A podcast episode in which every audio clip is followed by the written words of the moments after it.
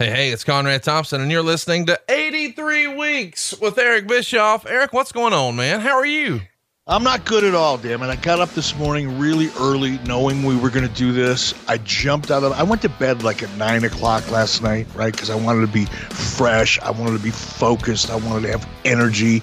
So I popped up out of bed this morning like I was shot out of a fucking rocket.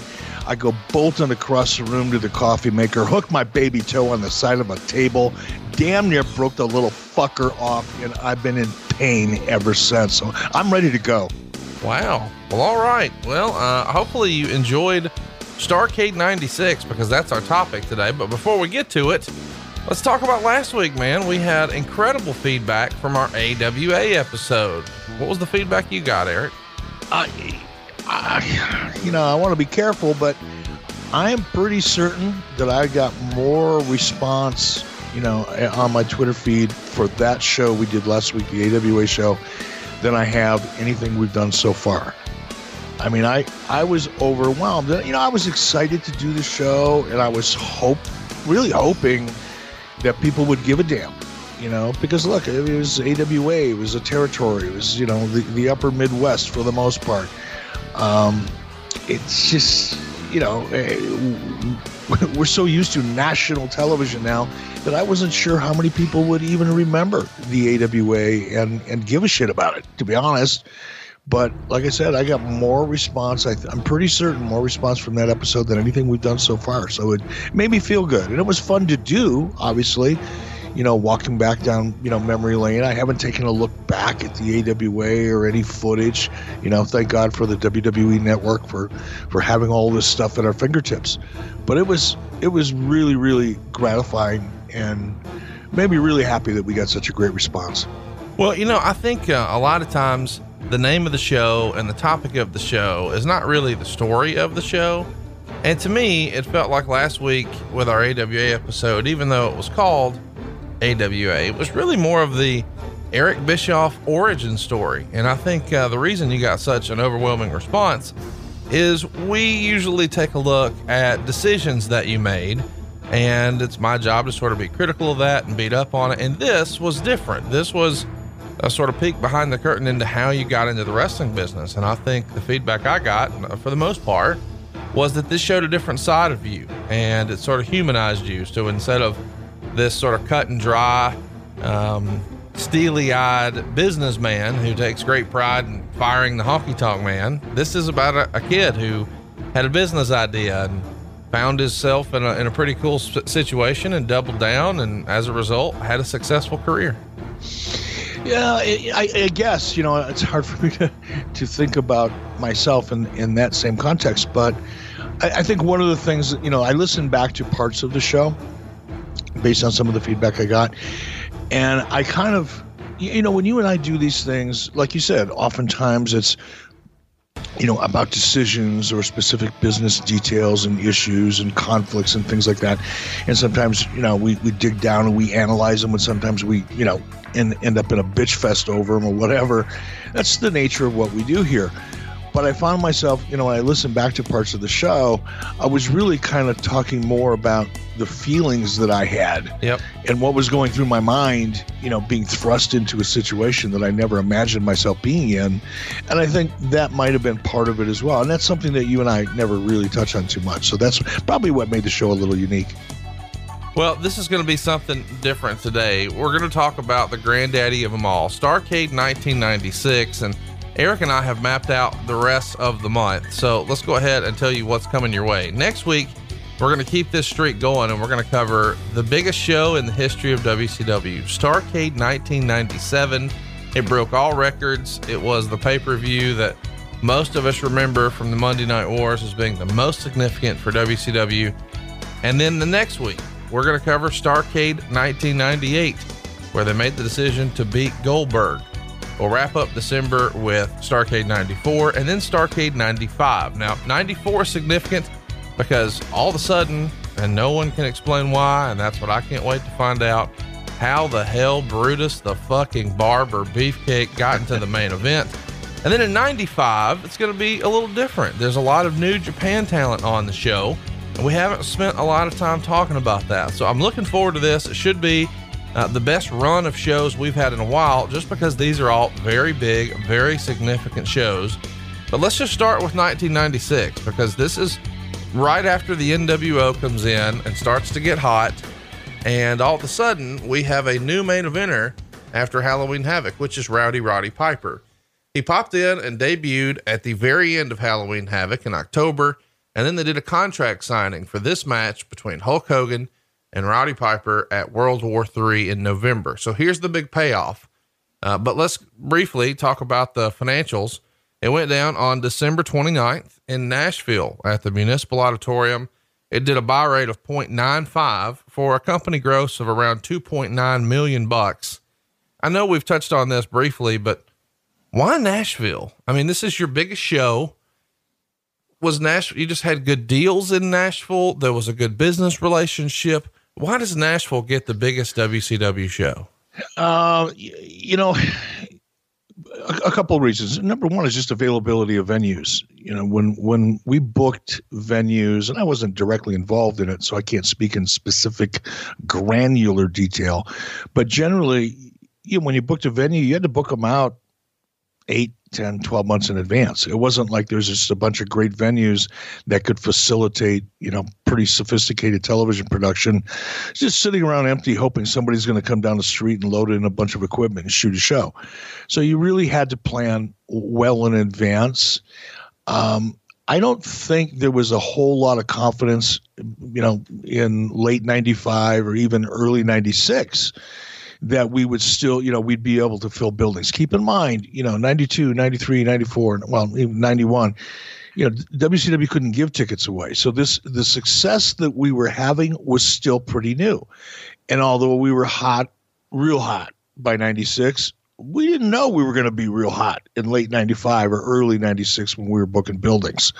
So I think there was probably, we probably took a pretty conservative approach as opposed to going into a bigger venue in a bigger market. We wanted to make sure that we could fill the, the venue. That was my primary concern as a producer wasn't, uh, here we go again. You know, people are going to go freaking ballistic when I say this. I wasn't as concerned about the gate as I was about the look of the show. The gate is a short term ROI, return on investment.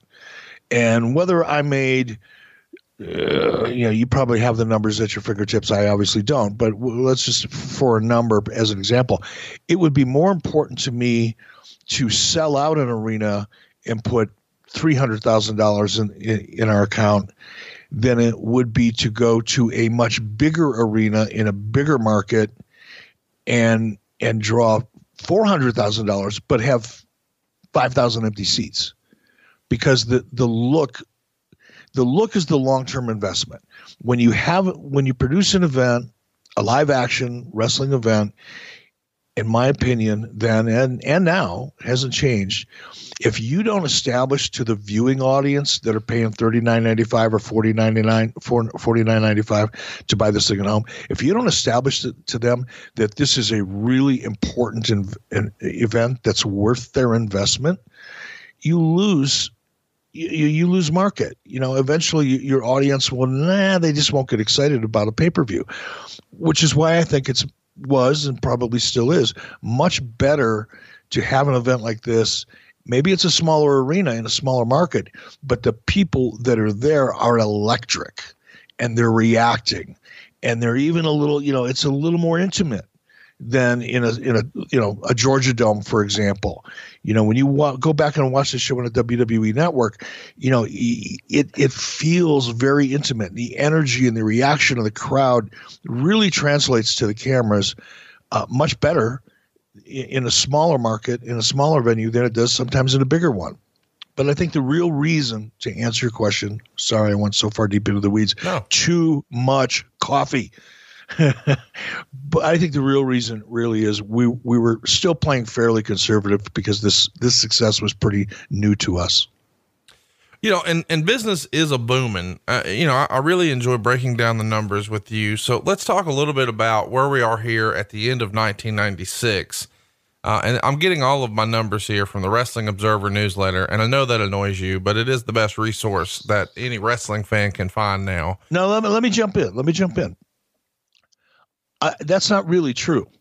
When it comes to numbers, ratings, stats, that kind of information, I think Dave's, you know, then and probably now is probably the most accurate you know person out there that's rep- that was and probably still is reporting on this stuff.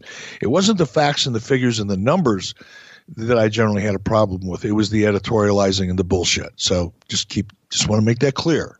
I didn't hate all his shit, just most of it. uh, so let's talk about where we are in 1995. Uh, let's let's go with say January of '95. Your average attendance is 2,060 fans by January of 96 is 3,050. Now that's pre NWO.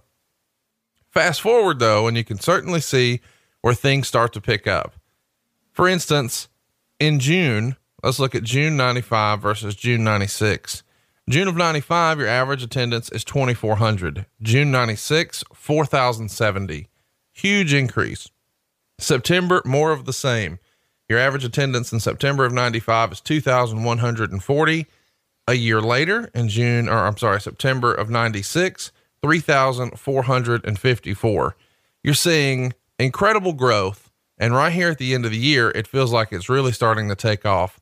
December of 95, your average attendance is 2,730 fans.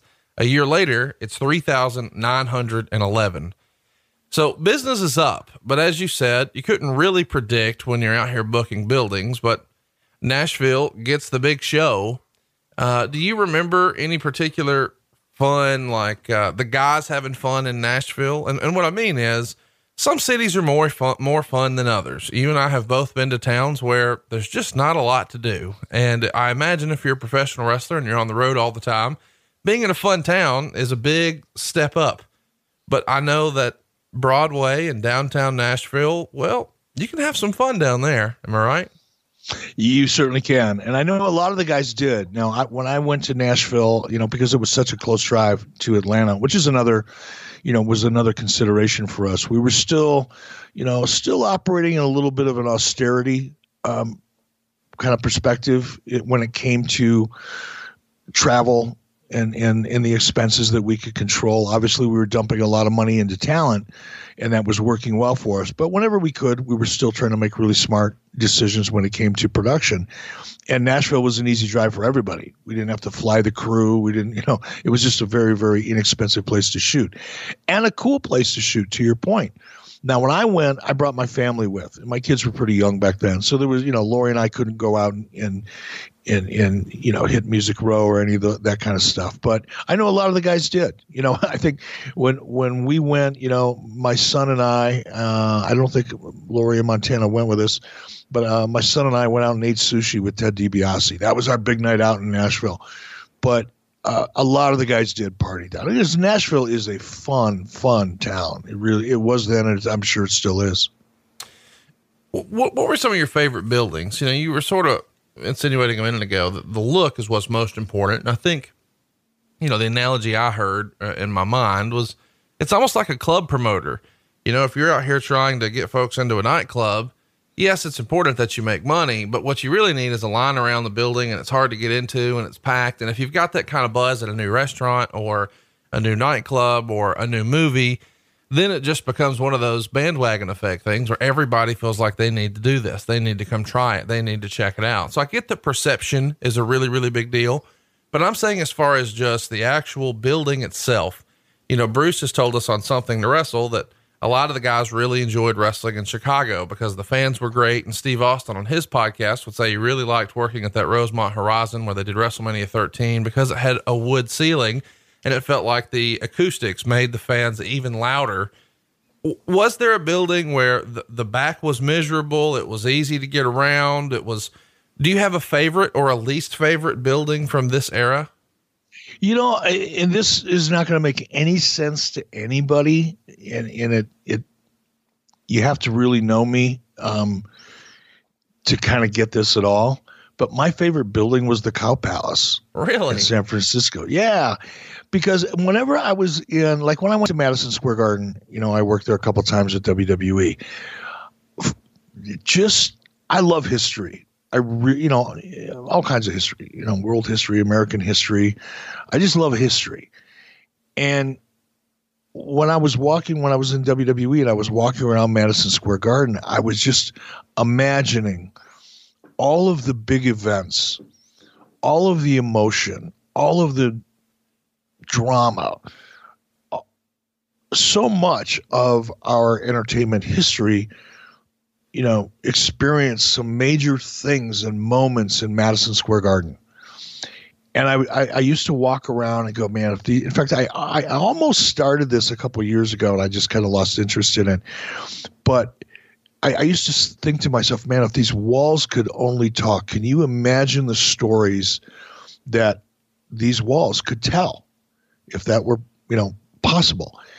And whenever I, you know, and I, I dig, you know, I dig what what Austin was saying, you know, in his podcast. It, the acoustics were phenom- phenomenal to Rosemont Horizon. I love playing there. I do love the fans of Chicago. If I had to pick one city, you know, and it would be hard because there's a lot of other cities that have great, great wrestling fans. Baltimore being one of them. Um, obviously, anything in New York, Madison Square Garden, but there's something about the fans in Chicago that maybe it's because I'm from the Midwest. I don't know but I really, really do think Chicago has some of the best fans. But for me, just on a very personal level, not business, not as a performer, nothing else, I used to love walking, just sitting in the Cow Palace and thinking about all the history that took place in that building. I love older buildings and you know the same was true in you know Memphis and Louisville and you know some of the smaller markets where the you know they don't tear down buildings every four years and replace them with a bigger, more expensive one. You know there was there was a lot of buildings in the southeast, especially that had so much you know wrestling history in particular in them. But for me, to answer your question without spending an hour on it, Cow Palace, San Francisco. Let's talk a little bit about the revenue in the company. You know, we talked about how your average attendance is up, but that means your average gate is up as well. In December of 95, your average live show drew $25,750 at the gate. Here in December of 96, it's 48,000 and change. So we're up 87%, which is incredible. You weren't selling out any buildings the, the prior year, and here you're selling out roughly a third. So, quite the increase. And I'm curious because we've talked about this briefly. Turner was operating with budgets and you didn't have to get a lot of things approved because either it was in the budget or it wasn't. And I've always wanted to know when did you guys set these budgets up? Is this something that you're doing at the end of the calendar year, at the end of the fiscal year, every quarter? But when you see business sort of on the rise like this, obviously it's time to revisit the budget. When would that have happened? Yeah, and Turner at that time, calendar years and fiscal years were the same. So we would start working on, for example, you know, for 96, we would have started working on that budget, preliminary stuff probably in April. And then by the end of the summer, we would, for the most part, pretty well have it nailed down. We presented in the fall, it would get approved for the following year. That was typically how things went.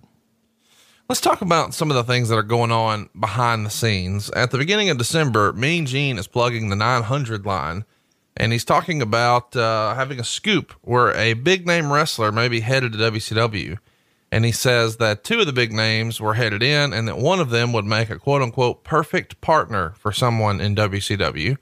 And he said that the story had been widely reported in the underground sheets that you read in restrooms and places like that. Uh, the, uh, I love Gene.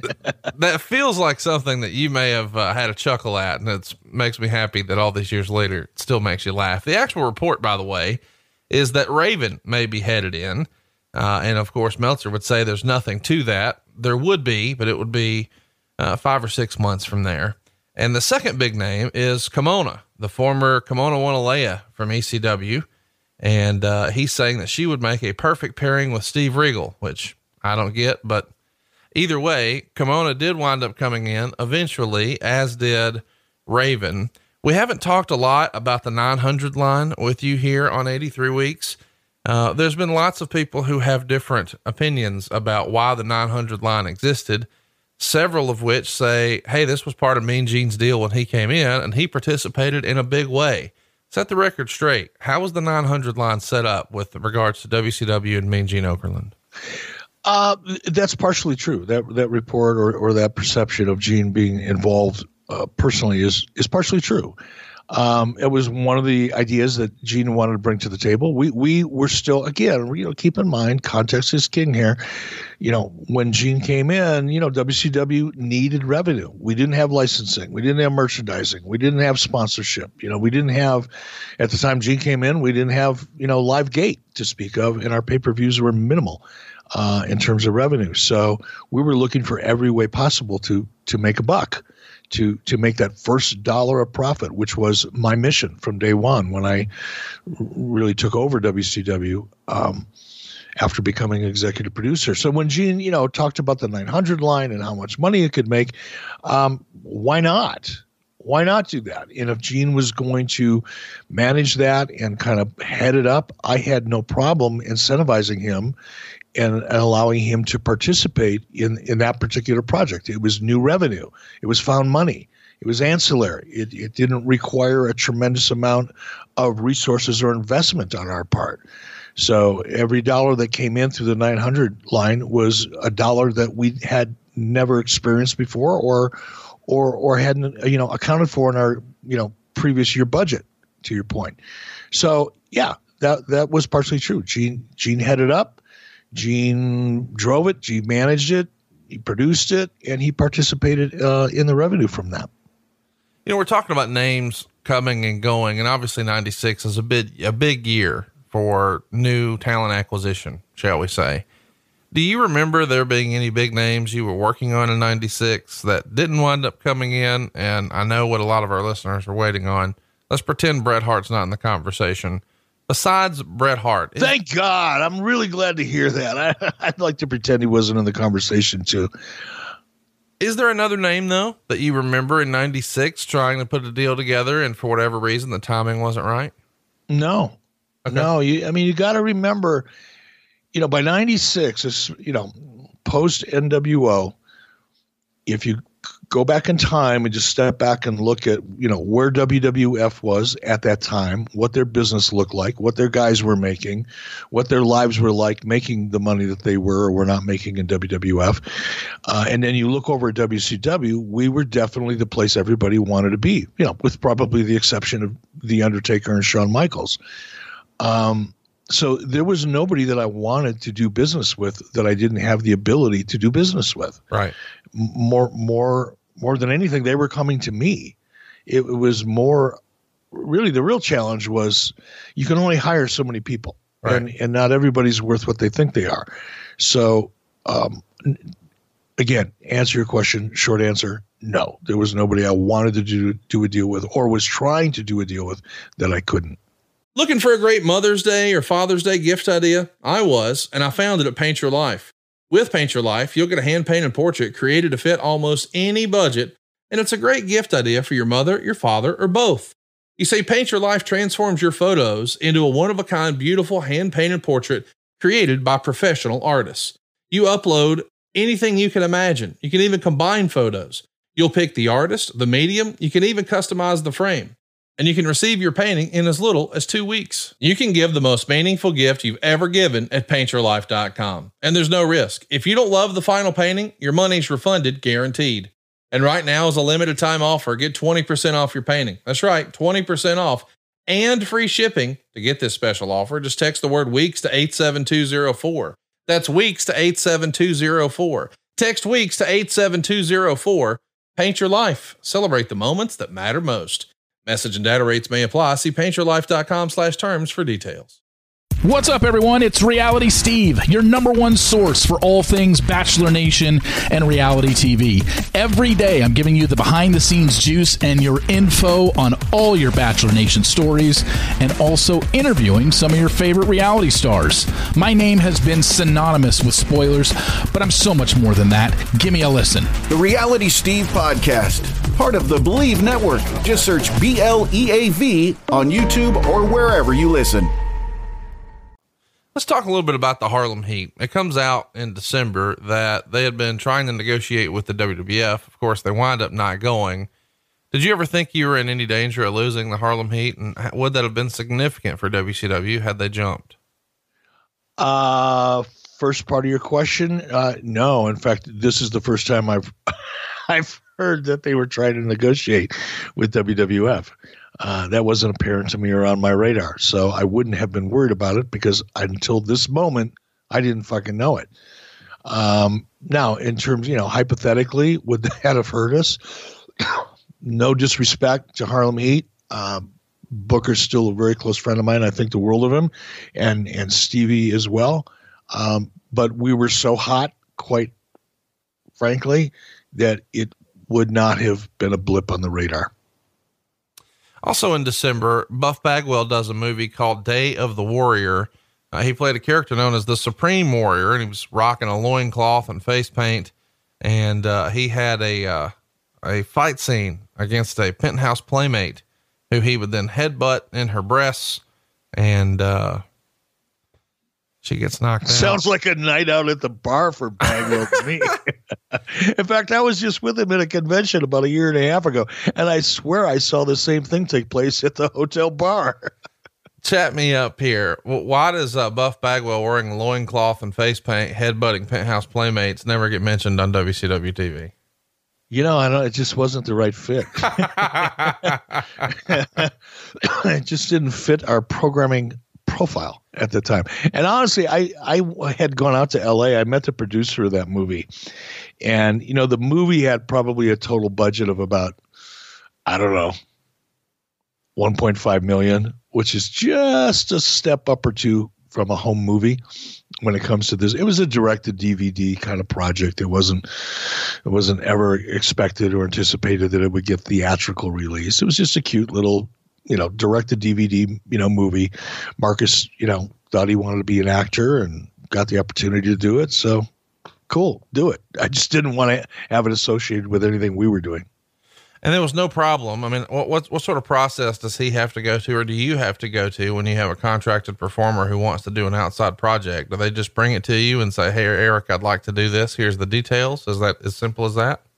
Uh, yeah, for the most part, a lot of times the producer would come to us first because the producer obviously would be hoping to leverage, yep. you know, WCW in a way and maybe get some promotion within our content and and that type of thing. So oftentimes the producer would come to us, but Marcus and I had a good enough relationship back then that um, you know, he he brought it directly to me. It wasn't a you know, it wasn't like there was a conflict. The only, you know, real things that we had to work out uh, wasn't whether or not we would give him permission to do it. It was whether or not um, it conflicted from a scheduling point of view and how easy or difficult it would be to work around that potential conflict. But for the most part, it was no big deal. Around this same time, you did an interview with the Charleston Post Courier regarding how you were being told that Vince McMahon didn't even remember you from your job interview back in 1990. Quote, in June of 90, I was down there for an interview and an audition and talked to Vince for probably half an hour. If he doesn't remember it, perhaps he was engaged in some of his admitted chemical activity during the time. But I was there. Whoa, did I say that? Fuck. Why'd you got to bring that up? Why you have to do that? Why you want to stir this shit up after all these years? I had a good relationship with Vince McMahon up until this moment. What the fuck? In the same article, you said the nonsense and perception of reality that Vince McMahon, a guy who was admitted to using steroids to try to beef up what was an otherwise scrawny, frail individual. I think when he wakes up in the morning, oh, he looks in the mirror and still sees that 80 pound bird face punk that nobody wants to play with. And he has to deal with that every day. And the way he's trying to deal with that is to create this perception. And I just hope that people are smart enough to see through this nonsense and deal with reality.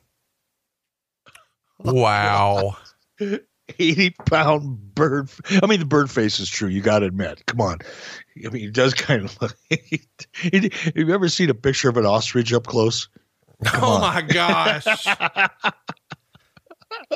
He's got perfect hair. I got to say, other than my own head of hair, Vince McMahon may qualify as the second most perfect head of hair in the sports entertainment industry. But come on, look at that face that was cruel and unusual for me to do to go out on a limb like that. He must have said something that irritated me. I don't know what it could have been, but he must have said something in, an interview or something that that well, well, went up my ass sideways. That he didn't remember you, that you guys met in 90 and, and talked for a half hour and he was just dismissing you as if you were insignificant. So, uh, that, nah, that wouldn't have been it. That wouldn't have been enough to, to, to rile me up to, to lay that kind of promo on him. Um, you know, it's interesting. You talk in, in that article, there's perception and reality. And I think that might have been it because I remember hearing from a lot of guys that, that worked for WWF. Clearly, I hadn't at that point. That you know, Vince w- was a big believer, and I don't know if this is true or not. This is just what I had heard. That Vince was a big, big believer, and if if if if you invest in the perception, it'll eventually become reality. And I kind of tried to flip that around a lot because it, you know, it was something that came up often and I kind of dumped on perception and drilled down on reality because the reality was we were kicking their ass. The reality was, and after watching the show, by the way, Starrcade 96, I'm a firm believer our product was vastly, not a little bit superior, not, you know, substantially superior. It was like by a mile and a half. It was in another universe superior to the WWF product at this particular time in 96. And I, I was trying to drive that home, you know, you, which essentially was my way of saying is, you know, pound your perception up your ass. You know, perception is perception, but reality is what you put in the bank. And that was probably what triggered that vile, hate filled, cruel, and unusual promo that I did at the Charleston Post Courier. Man, I got plus it, was, plus it was Mike Mooneyham, and I didn't really dig Mike too much anyway. So I just wanted to, I wanted to light him up and see if he had the balls to print what I what I had to say. What what's the deal with with Mike Mooneyham? Why did you not? Uh, everybody likes Mike Mooneyham except you. I, I'm I'm kind of kidding. Um, he was very look. Mike Mooneyham uh, uh, might have been at the time one of the biggest Ric Flair marks in history. And in in Mike's mind, when he would write Ric Flair could do no wrong. Now, you and I both know Ric Flair can be a challenge behind the scenes. Sure. The public Ric Flair, the Ric Flair that was in the ring back in the day, um, was not always the same Ric Flair that one would have to do business with and deal with. And that part of, you know, that part of Rick was, you know, people didn't know about that. They didn't have to deal with that they were just in love with the nature boy and you know high, jet flying kiss stealing wheeling dealing son of a gun or whatever the fuck it was. They knew that part of rick but they didn't know the the business side of rick. And every time i you know read you know a, a mooneyham column especially during that time when rick and i were you know battling it out business wise um, he, was so naive and ignorant to what was really going on, but it didn't matter to him. He just took Rick. He, he was like an advocate for Rick. So that was, you know, that was my, that was my bitch with Mooneyham at the time. I certainly don't carry that around with me now. If I met him on the street, I'd like to say hi and buy him a beer. But back then, you know, he, he kind of got under my skin quite a bit. I cannot wait to ask you about this. Around this same time, Hulk Hogan is on the road selling the Hulk Hogan Thunder Mixer brother. Um, it's a it's a it's a blender of sorts. Uh, you've probably seen these sort of shaker type things, and during these trips, of course, he's in full NWO gear, but he's explaining that he hasn't changed, brother. He just got tired of all the politics and the big pro wrestling organizations and decided to form his own company. Chat me up. What did you think of the Hulk Hogan Thunder Mixer? Hulk was still reeling from the fact that the George Foreman grill was originally it could have been his. He could have it could have been the Hulk Hogan grill instead of the George Foreman grill. And in case any of our listeners haven't heard the story, uh, and I know it's been told before, but I haven't, so here you go. Hulk Hogan and George Foreman had the same attorney by the name of Henry Holmes. Henry was a big time. He, he re- represented a lot of boxers promoters. He was a really, really, really big time guy in the boxing world, as well as general entertainment. He had a lot of, you know, Barbra Streisand, I think, was a client for a while. Um, oh, who was the Babe Watch or Baywatch? Babe Watch, fraudulent. Um, Hasselhoff. No, the chick. Oh, Pamela Anderson.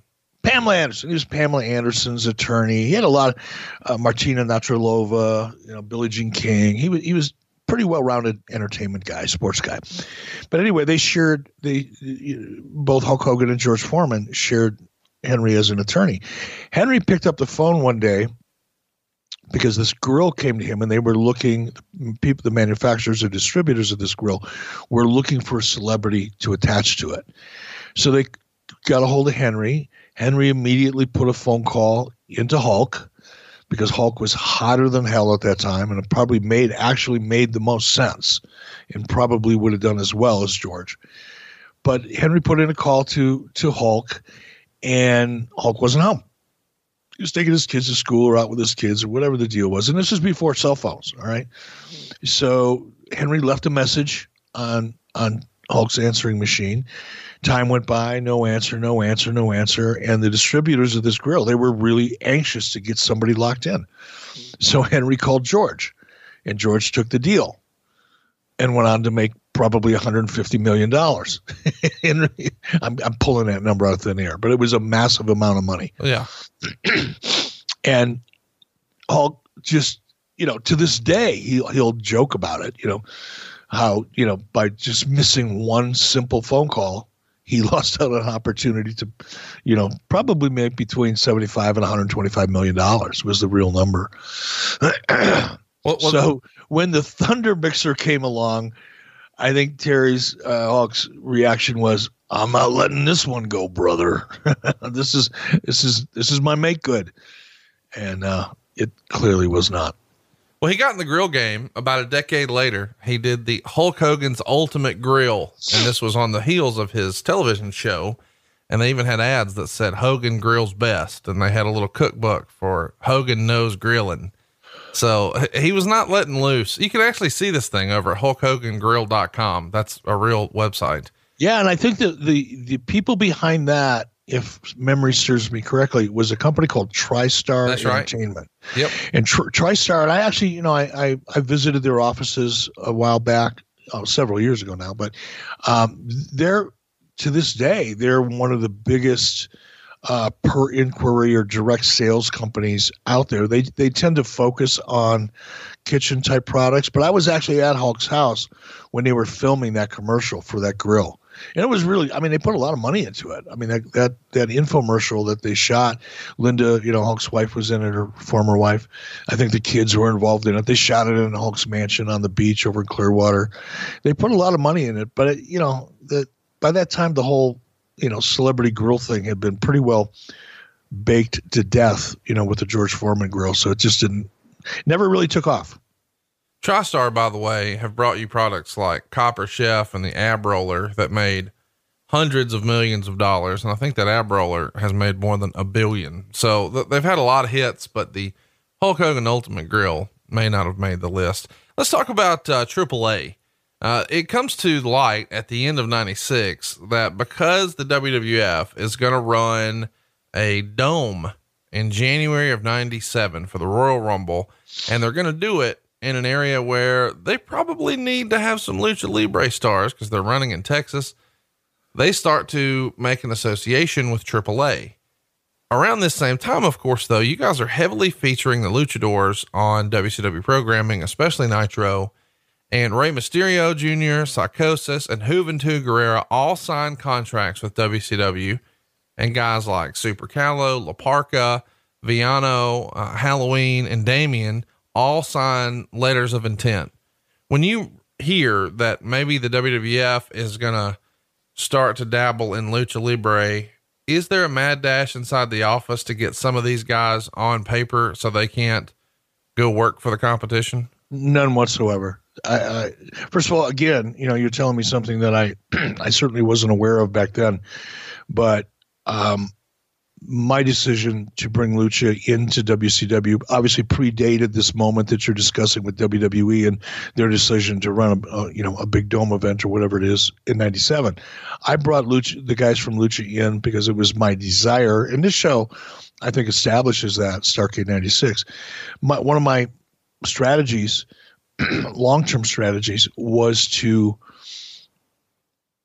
create a, a much more diverse uh, talent roster, and I mean diverse in terms of, you know, wanting Japanese, wanted you know the lucha stars from Mexico, you know, wanting to be more, uh, wanting to be perceived.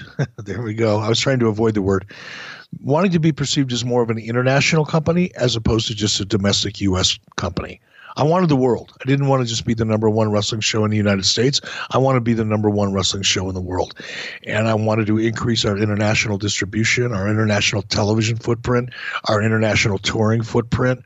All of those things were really important to me at that time and bringing in the luchas and bringing in, you know, working as closely as I obviously was in 96 with New Japan was all part of that. It had nothing to do with me reacting in a kind of a fear based mode of, oh my gosh, I better go sign up all these lucha guys because if I don't, Vince McMahon may get them. That sounds to me like more of a dirt sheet kind of suggestion uh, than it was any kind of reality. Let's talk about um, the French television network Canal Plus at the very beginning. Canal Canal Plus. There you go. If you say if you say Canal Plus over there, they get all fucked up and upside down. Is Canal Plus. Oh, I learned something new today. So you there you go. You negotiate a, a three year deal with them, and it's it's pretty significant because the deal is for Nitro to replace the WWF programming that's been on that station for a decade, and the deal's worth seven figures, so it is significant financially.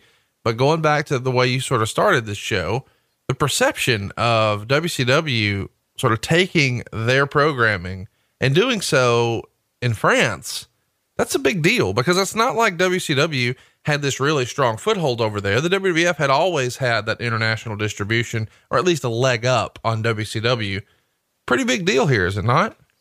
It's a very big deal, and I think you un- you understated just now how much of a leg up. I mean, WCW was virtually, well, not virtually, might as well have been non existent in, in, the international marketplace.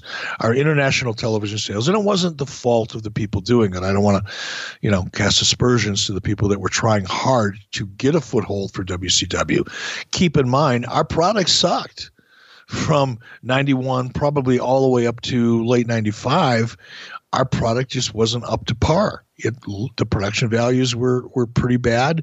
You know, go back and look at some WCW content from 92, 90, well, 91, 92, 93, even early 94 um, it just wasn't there compared to WWF. So when people internationally, you know, they weren't hardcore wrestling fans. They didn't read the dirt sheets. They didn't really care what the ratings were. Any, well, they did.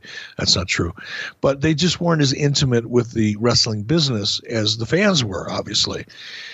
So when they looked at, okay, well, here's one product here, here's another product here, let's compare them. Well, you go back to 91, 92, 93, 94, and you look at the WCW product, you compare it to the WWF product, no one's going to buy WCW. Right. No one. It just, they didn't compare. So by the time we got to where we were in 96, all of a sudden our shows not only looked better, but our crowds were more invested in the show. The not to go too far off track here, but early on, and I don't know if this is true or not, by the way, uh, what I'm about to say, somewhere along the line, uh, early in the 90s, someone told me or I read that Elvis Presley had a quote that, you know, the most important part of any show is out in the audience. And and whether he actually said that or not, it's always stuck in my head is especially as it relates to producing live action live you know event based entertainment. Meaning that if the crowd isn't passionate if they're not into it if they're not totally invested in what's going on in the ring on the main stage then there's no way you can expect the audience at home to be either which is why again it goes back to you know maybe sometimes smaller venues are better than bigger venues because the bigger venues even if you fill them up the bigger venues just the energy in that audience dissipates. They're far enough away from the ring that you don't sense their passion. And one of the things that i think distinguished our show in 96 and 97 especially even early 98 is uh, that when you looked at them side by side the passion and the engagement of our audience was significantly um, more powerful than what you would see in WWE. So it was closing the deal with Canal Canal Plus was important to me. No, you know, my ego dug it. You know, anytime I could, you know, kick a leg out from underneath them and, and drop them, you know, in a business transaction, that was always kind of fun for me on a personal level. But on a business level, all of a sudden, we're going from almost non-existent in the international marketplace to d- doing TV deals with some of the biggest you know distributors in Europe, and that was a significant. Not only you know the seven figure deal for television, which was great, because again that's found money. They're taking the same show that we'd already produced for for our live broadcast, and we're repackaging it and shipping it out the door for seven figures a year with very very minimal minimal cost in terms of you know repackaging the show for that market. So it was a big deal financially, but it was a bigger bigger deal for us in, in terms of how we were viewed in the international marketplace because Canal Plus was like NBC. You know, it was a you know it had that patina on it, and it made it much easier to sell smaller television networks in other parts of, of Europe. So it was a big damn deal, actually, bigger than bigger than the money would suggest. So let's talk a little bit about, um, and I can't believe this is a real thing. We're going to see the debut of Mortis who was Chris Kanyon, and he's going to start a feud with Glacier. And it feels, I don't know, out of place given how hot the NWO is. Talk to me a little bit about the Mortis character and why Chris Kanyon was the right guy for it and how you felt he did. Yeah, it's kind of a dichotomy when you think about it now, you know, s- stepping back and, and looking at what was really working and clearly, you know, the antithesis of what was really working. But I I was still somewhat committed to the idea of creating characters that would easily transition into video games because I really believe that that's where a lot of ancillary money and new revenue could be created. And while I didn't you know, I never have. I've never been. I've never been shy about talking about this. I've never been a big fan of gimmick matches. I've never been a big fan of gimmick characters. I really love reality based things that that allow me to forget that I'm watching scripted sports entertainment and kind of just get sucked into the emotion and the story and the characters. That's my personal preference. But I also knew that not everybody agreed with me. You know, just because I liked it doesn't mean everybody does and there was still room for a more animated, maybe younger skewing, different type of character. So even though it wasn't my cup of tea necessarily, from a business perspective, having characters that at the time I believed would more easily translate into video game opportunities was way more important than my personal preference and actually more important than what may or may not have actually been working on TV. There are some things that you do on television for commercial purposes or business purposes that don't necessarily get you the best ratings. They're not always symbiotic. You know, great television ratings with a great character is not always true. There are some people that make a lot of money selling T-shirts for whatever reason or or or other you know properties in in licensing that don't necessarily drive the highest ratings. So that was the reason behind it. I thought the Mortis character, you know, I, I can Chris Kanyon was an amazing guy. I it's one of the things you know when you and I do these shows, I go back and I look at things that I haven't looked at in you know 20 years. I, most of the time, I've completely forgotten about this show. For example, Starrcade '96. I got up about 5:30 this morning because I knew we were going to do it. I wanted it to be fresh in my mind, and so much of what I saw I had forgotten about. Because once you do it, you put it in the can, you, you know, move on, on to the next show. Right. And I'm not unique in that respect. I was talking to Brian Gewirtz, you know, a couple of weeks ago, who's now working for The Rock over at um, Seven Bucks Productions. And we were kind of joking back and forth how, you know, people always ask him. And I think we were talking about this this podcast. He goes, Man, I don't know how you do it. You know, Conrad, you know, gets into, you know, he's asking all these questions and he's getting into this granular detail. And it's like Brian said, he goes, Eric, I would write a show, we would put that show to bed and move on to the next show. And two days later, I wouldn't remember what I did. You know, so that, and that was the case here But when I go back and I look at these shows and I see someone like Chris Kanyon or I see, and obviously Chris wasn't on this particular show, Starrcade 96, but when I go back and I look at that character and I see what a great talent he really was, he didn't have the best look. You know, he wasn't, you know, he had such a strong, you know, New York accent that he was sometimes hard to understand for anybody outside of New York City. But from a talent point of view, from him, his ability in the ring, I don't know that there's been anybody quite like him in a while. Yeah, he was amazing. He could invent shit that nobody'd ever see before or had seen before. He was really, really talented. And what I liked about Chris more than anything, or as much as anything, I should say, is that he could not only do it, but he was great at teaching it. Have you ever heard the phrase, you know, those who can do and those who can't do teach? Yep. Okay.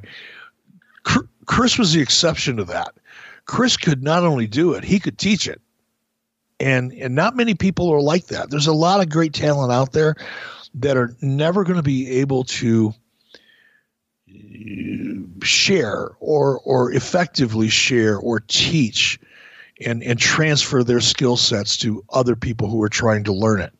You know, being a great teacher, particularly in some uh, performance art like like sports entertainment or professional wrestling, is it's a very unique thing to try to teach because it's it's not only the physical aspects of it, which are you know so critical. It's the foundation, it's the base, but the psychology and and teaching talent how to simultaneously you know focus on the psychology and the way they're carrying themselves and what they're doing in the ring as well as the the actual physical execution of it all.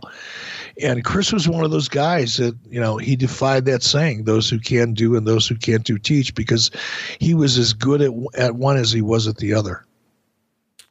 Hypothetically if if he uh of course we lost uh Kanyon but if he was still with us do you think he would have had a spot at the performance center I can't imagine for the life of me that he wouldn't have. I think it, it would have been likely because it was already starting to happen um, when Chris worked on the Ready to Rumble movie for Warner Brothers. You know, he you know that that movie is much you know shit as everybody gives it, right? That was a pretty significant movie in terms of its budget and the investment that Warner Brothers put into it, and the people that were working on it. You know, I remember meeting, you know, one of the biggest producers in Hollywood right now is a guy by the name of Lorenzo Di Bonaventura. He's still with Warner Brothers. The Ready to Rumble was one of his first movies, uh, big big budget movies. You know, there were a lot of people on that movie, and there was a lot of executives at Warner Brothers watching, you know, every day of production on that movie. And Chris Kanyon was very important um, in terms of setting up you know the match sequences and working with people who weren't really wrestlers trying to make them look reasonably good you know in their scenes. And a lot of people saw that. A lot of stunt coordinators saw it. A lot of you know directors saw it. Assistant directors saw it you know assistant producers saw it and you know following that movie chris was getting a lot of interest from hollywood because everybody recognized that he was not just a wrestler that he could choreograph a fight scene and and and make it look phenomenal in ways that nobody else had ever seen before. So to answer your question, sure, I think it would it would have been an absolute shame had he not gotten an opportunity at WWE Performance, and I'm I'm pretty sure he would have. Um, but it's a, in all likelihood he would have he could have easily ended up out in Los Angeles as a pretty significant pretty significant player in the movie industry.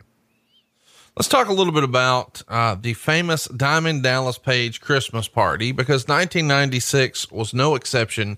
Of course, anybody who's kept up with Diamond Dallas Page online or knows him in real life knows that he absolutely loves the holidays, specifically Christmas. And he held a Christmas party here in 1996 at his house, just like he has every year since, I'm sure. But here, they're actually taping an angle with the NWO and Eric Bischoff crashing the party and apparently, something that wasn't supposed to happen on TV happened of interest here. It's uh, Van Hammer running down WCW for using, quote, little Mexican wrestlers. And apparently, he's uh, going off about how they're bringing in all this talent from the British wrestlers to the little Mexicans. And allegedly, Dave Taylor and Steve Regal hear this. Regal, who is a bit of a badass, he's heard enough A couple of headbutts later, and Van Hammer is knocked out cold on the floor. And according to the Observer, apparently Bischoff, who was there, was saying that Van, Hammer had very little chance of ever getting back in the WCW in the first place, but now he has no chance. What do you remember about this incident at DDP's house over Christmas? I wanted to give Dave Taylor a raise and and and and fit. I mean, I, look, nothing. I didn't have any personal gripe against Van Hammer, but what a stupid thing to say. Yeah. I mean, it was just so. It's just such a stupid thing to say, and you know, sometimes people just need to get knocked out. I was good with it. Let's talk a little bit about um, Tatanka. I can't believe we're about to say this, and it's probably going to be a shirt. Quote, there are rumors that Tatanka may be coming in and joining the NWO. You, you, you left out a very important part. Who did that quote come from? Well, listen, I'm freestyling a little bit, but it was in the dirt sheets, and, and, and I don't want to pile on here. I don't want this to become Mabel was the third man. But do you remember ever having a conversation with Tatanka about coming in? Never fucking happened. Never. Not one conversation. Not a phone call. Never got a message. Never had a little pink slip on my desk that said, Hey, Eric, Tatanka called, wants you to call him back. Never fucking happened. Hypothetically, if Tatanka did call and left a message, would it be? I know, I know Bruce isn't on the other end here, but that's every time I say Tatanka on something to wrestle, uh, he just jumps into that. No, I, I, I met and had my first conversation with Tatanka about two years ago at an event in Oklahoma City. It was the first time I ever laid eyes on him in person, and the first time one syllable one vowel, one consonant of a conversation had ever taken place between the two of us. And I know you don't want to bear anybody in the dirt sheet universe, but they fucking deserve it for writing this kind of stupid shit that has no basis in fact. Whatever sources they thought they were using were either fucking with them or were high and just thought it was funny. It is. But it was re- it was reported as fact. Well, listen, as if that's not silly enough, on December 9th, M Wall Street joins the NWO. Two different things. But come on, man. He didn't belong in the NWO. The NWO was cool. This is the fucking opposite of that. No, you're right. You know, and, and looking back at this now, and and obviously having you know 20, 20 years to digest all my good ideas and my bad ideas together um, this was clearly a bad idea there was a number of them virgil was a bad idea um, ted DiBiase was probably the worst idea when it came to casting nwo and it has nothing to do with ted. I've touched on this before. I love ted DiBiase. He's a great guy. We see each other on the road. We hang out. We have dinner. He's a, he's a gentleman and he's a pro.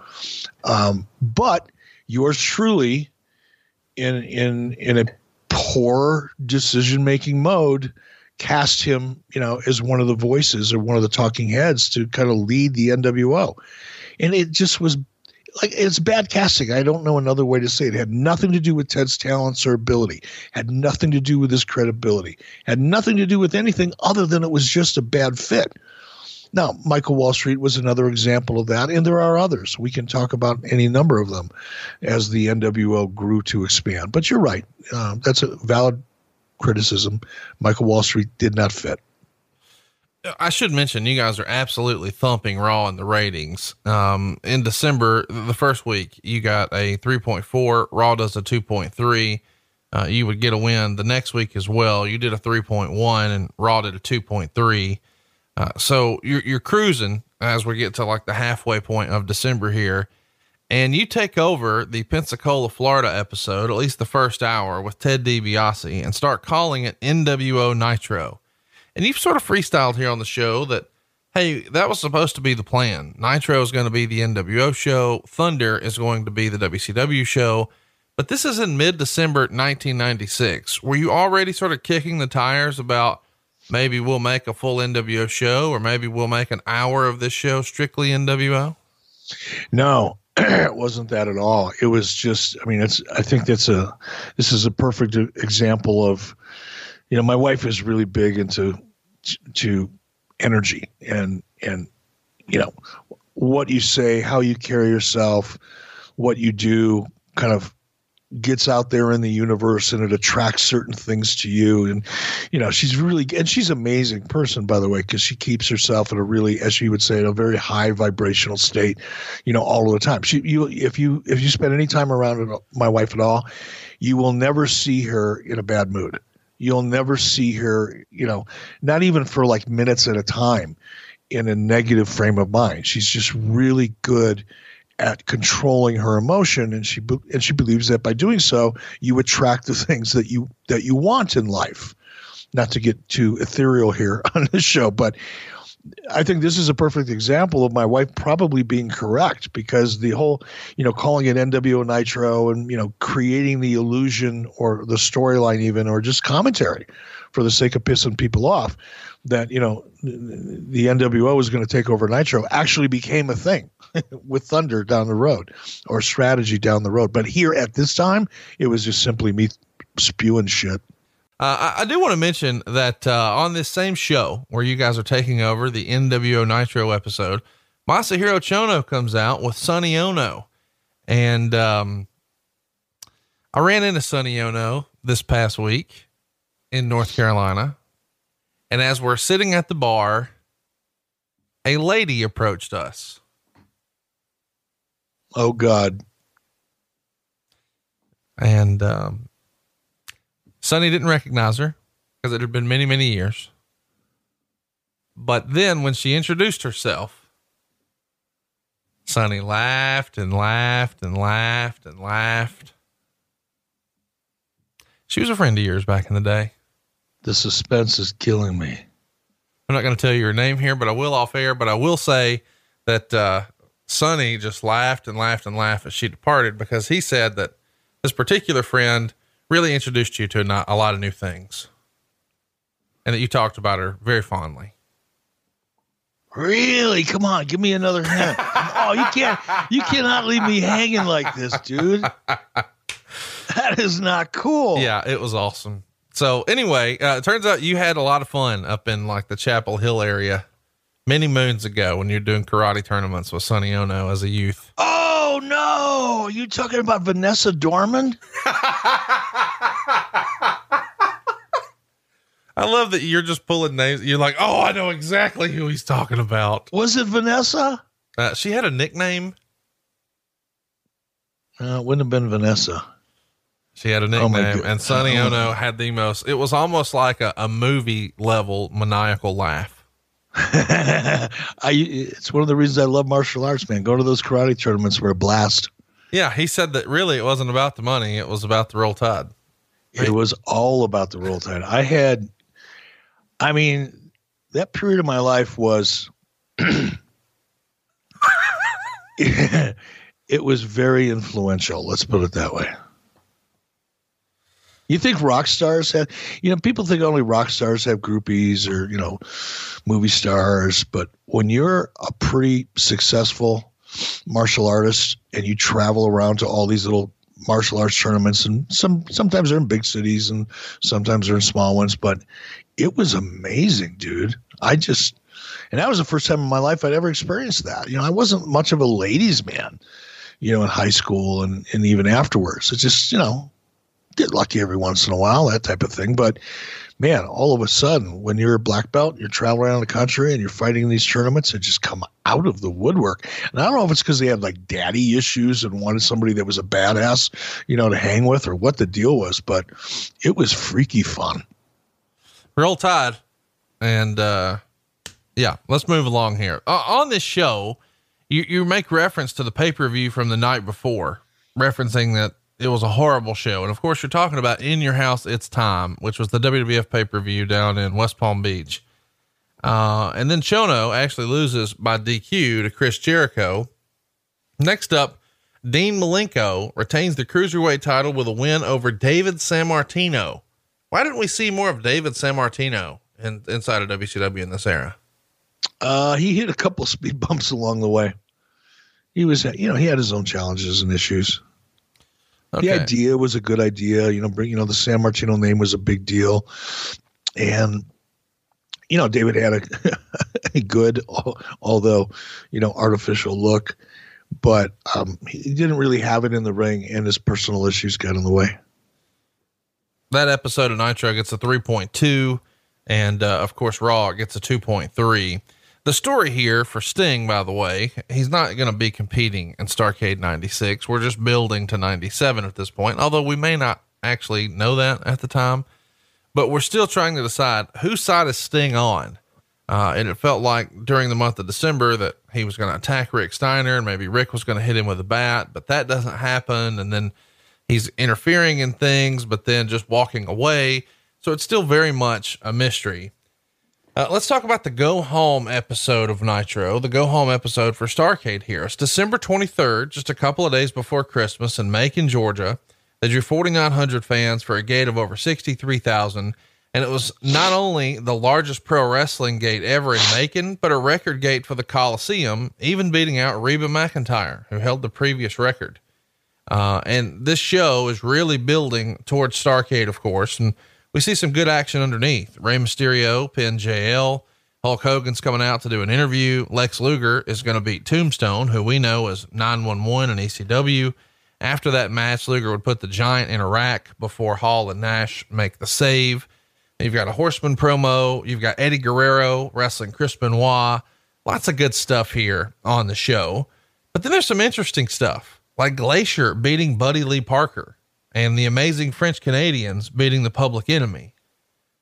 It does feel like WCW is in a bit of a transition where part of it still feels like it's the first quarter of 1996. And then the other part is like what Nitro is going to really become when it's fully realized in 97.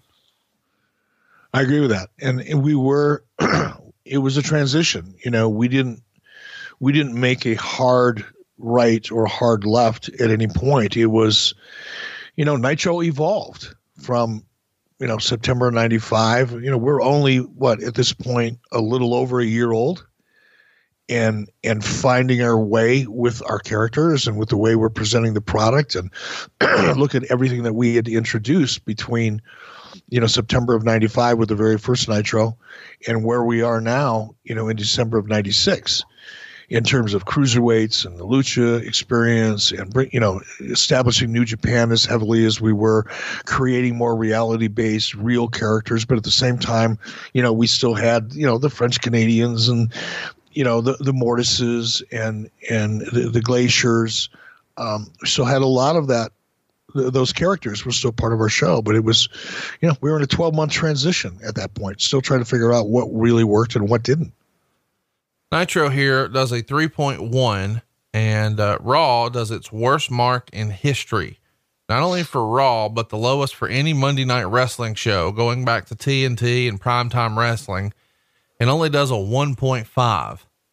So the interest in Starrcade is through the roof compared to the WWF.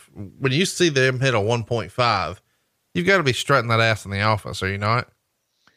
Yes and no. You know, I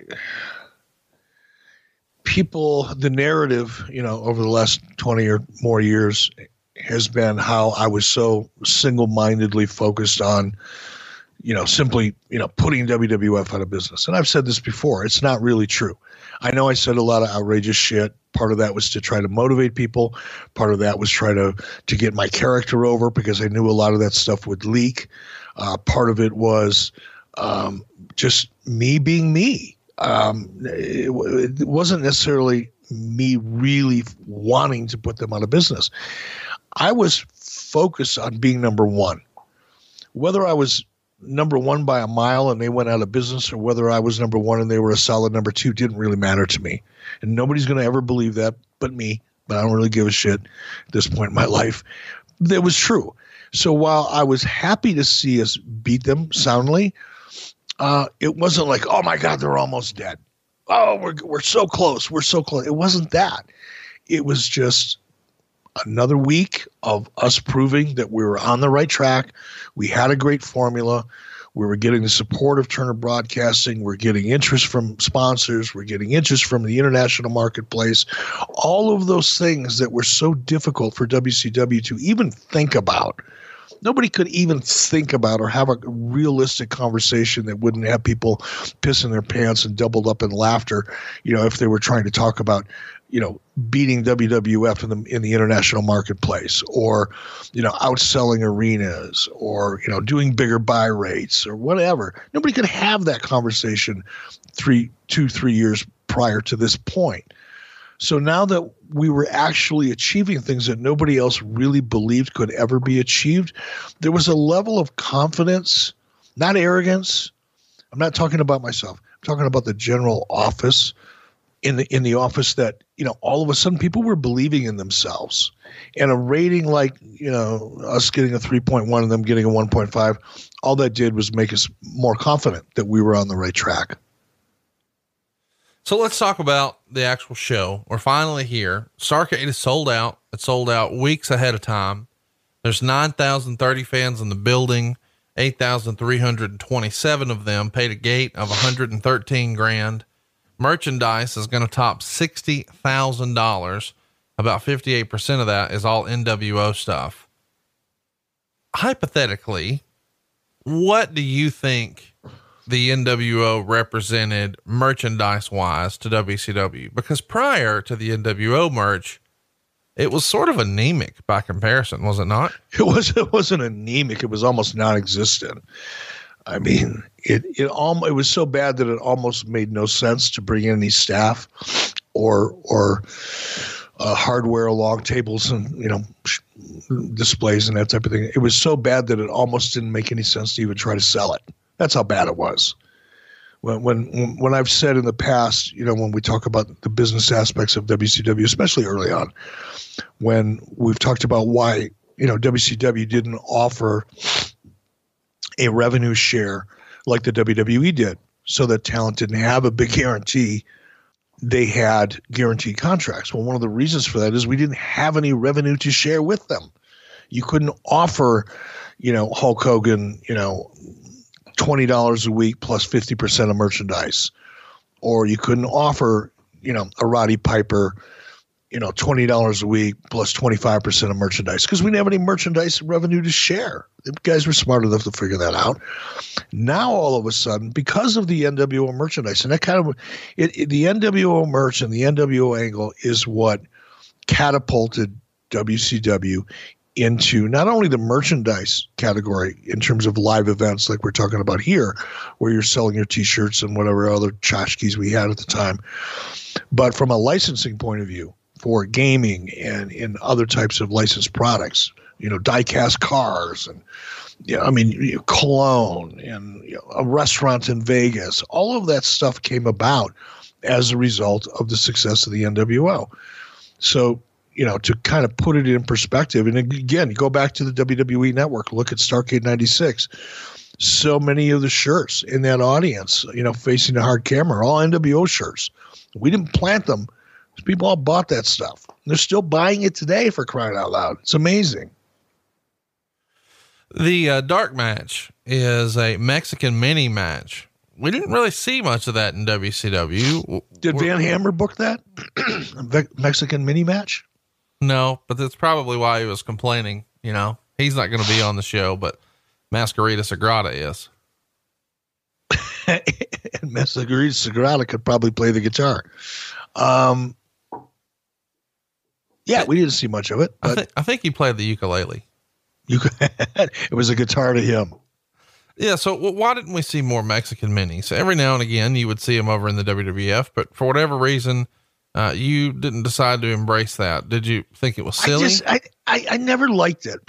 Even as a fan, long before getting into the business, that was like the one, you know Verne used to have you know, he used to have smaller small people come in and I just I don't know. It just made me uneasy, even as a fan. I never liked it, and as a producer, I really didn't like it. And you know, I sometimes you know I would I would allow things on the show that I didn't necessarily like or didn't really fit my taste, because again, you know, I was smart enough uh, or aware enough, I guess, to know that just because I like something doesn't mean everybody else did. And just because I dislike something didn't mean everybody else did. So every once in a while, we try something like that. But for the most part, I really it made me very, very, very uncomfortable to the point of almost embarrassed.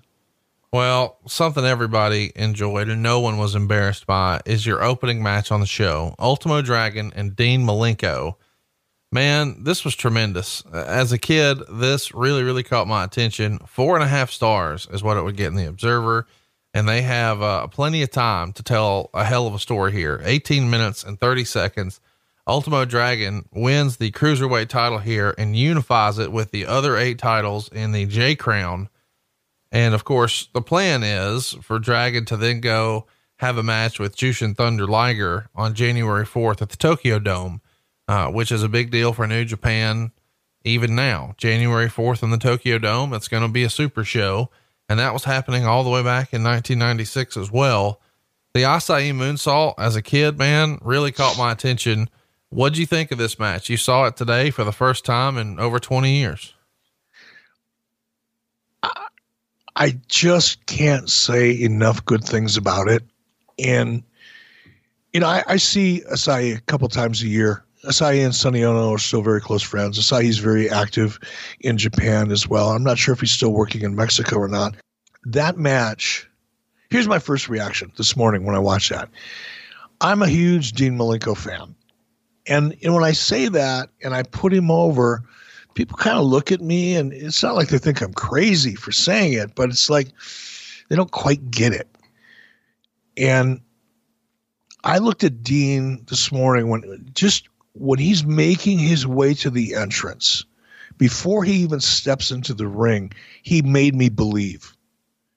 I forgot that I'm watching a, a, a scripted, you know, sports entertainment product. Even this morning, he's so he was so believable and intense. And if there's ever anybody that personifies the, the, the phrase less is more, it's Dean Malenko. Dean Malenko was more believable walking out to the ring than most talent is in a 20 minute match. He just, I, I love watching Dean wrestle. And I think he's one of the most underrated performers in the last 20 years you know, Eddie Guerrero deservedly gets so much attention. Obviously, Chris Benoit, despite you know that disaster and and, and horrible situation with, with Chris, but Rey Mysterio deservedly so. But I think, in my opinion, in his own way, Dean Malenko should be right up there with him because he was believable. He was he was such a non gimmick that it became his gimmick and I, I, I, I, think the world of him. And obviously, you know, Ultimo, you know, incredible talent, suit one of the nicest guys. I don't know if you met him. I don't know if he was there at WrestleCade when you were when you were hanging out with Sonny and whatever little freak I used to know in Chapel Hill, but super super nice guy and amazingly talented. I love the match. If you haven't already, go back and watch it. It's um, it's worth seeing. I, I, don't know another way to say it. I, I, guess I should mention too the history of this J Crown. Uh, the the tournament to crown the first champions was held over four nights from like August second to the fifth in '96, and I believe it was Jushin Liger's idea. Great Sasuke won the first tournament and defeated the Ultimo Dragon in the finals. Ultimo Dragon would beat him for it in October of '96 in Osaka. And as we said, Dragon's going to go on to lose the, the J Crown a few days after Starrcade to Jushin Liger on January 4th in the Tokyo Dome. How, how cool was it to feature the J Crown here at Starrcade? It's a pretty cool deal for international wrestling, right?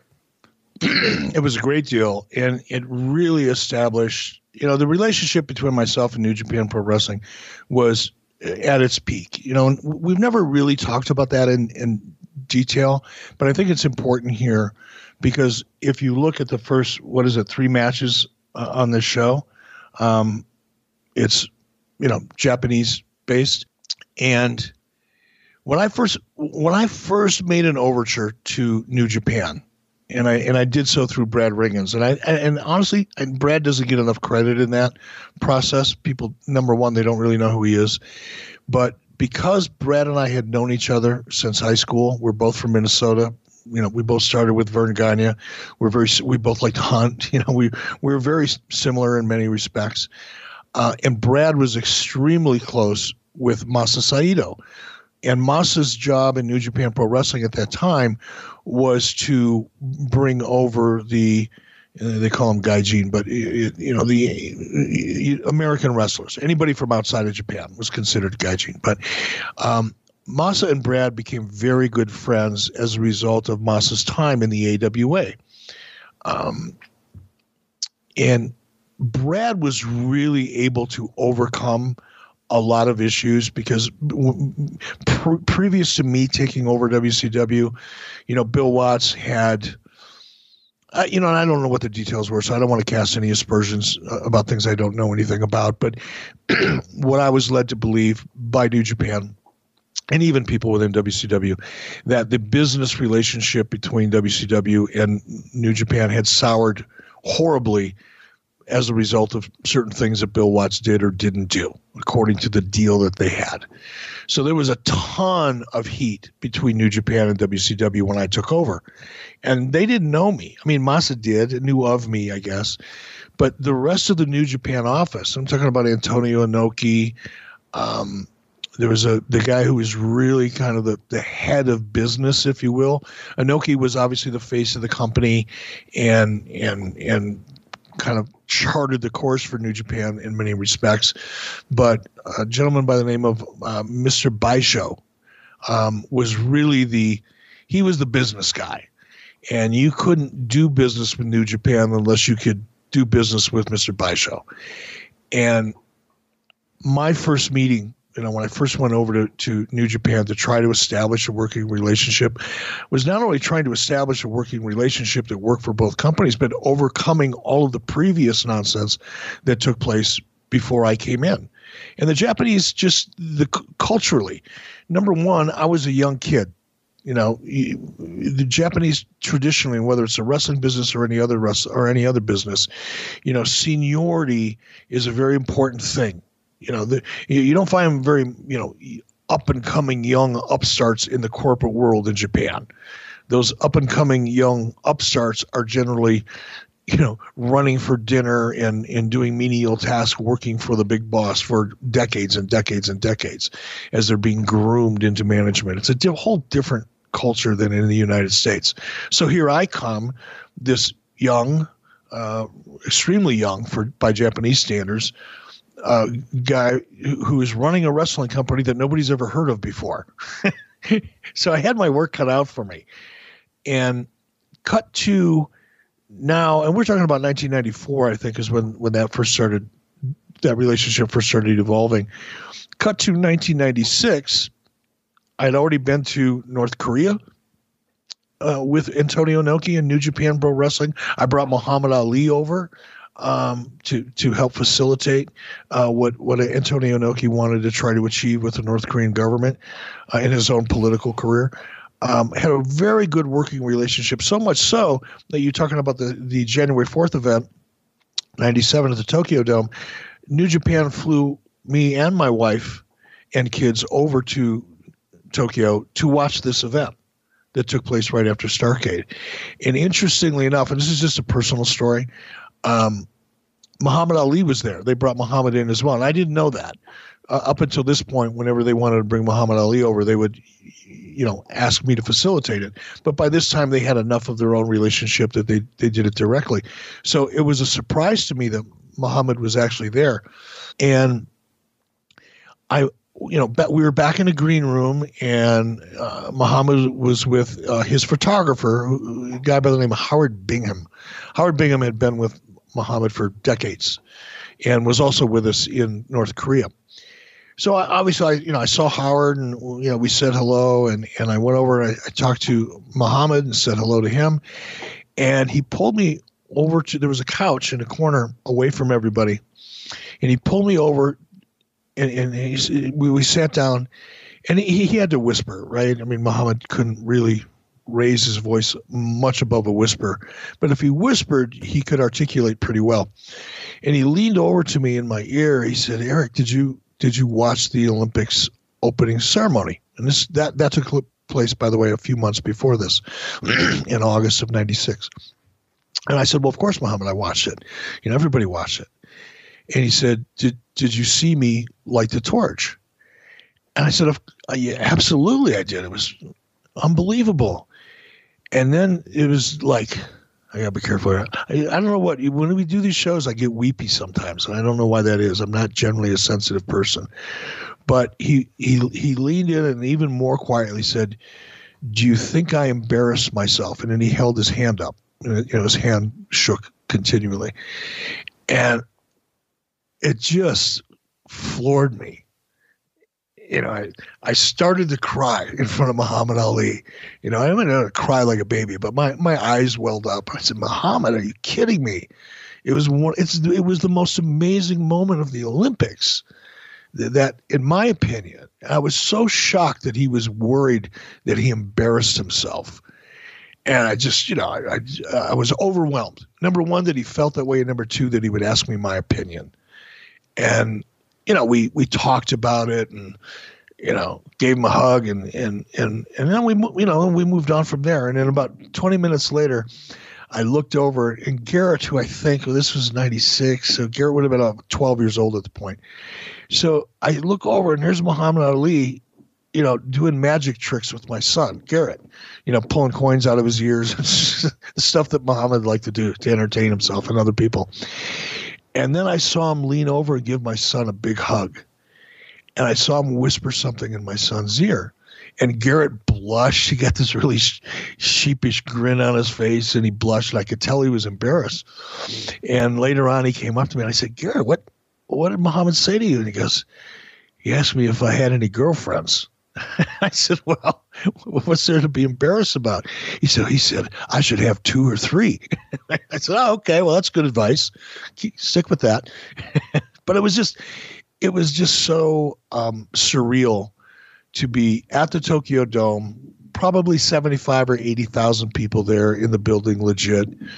At this big show, the pomp, the circumstance. Here I am hanging out with Muhammad Ali, like we've known each other for years, and three three short years ago, they wouldn't have given me a ticket to get into the show. Right.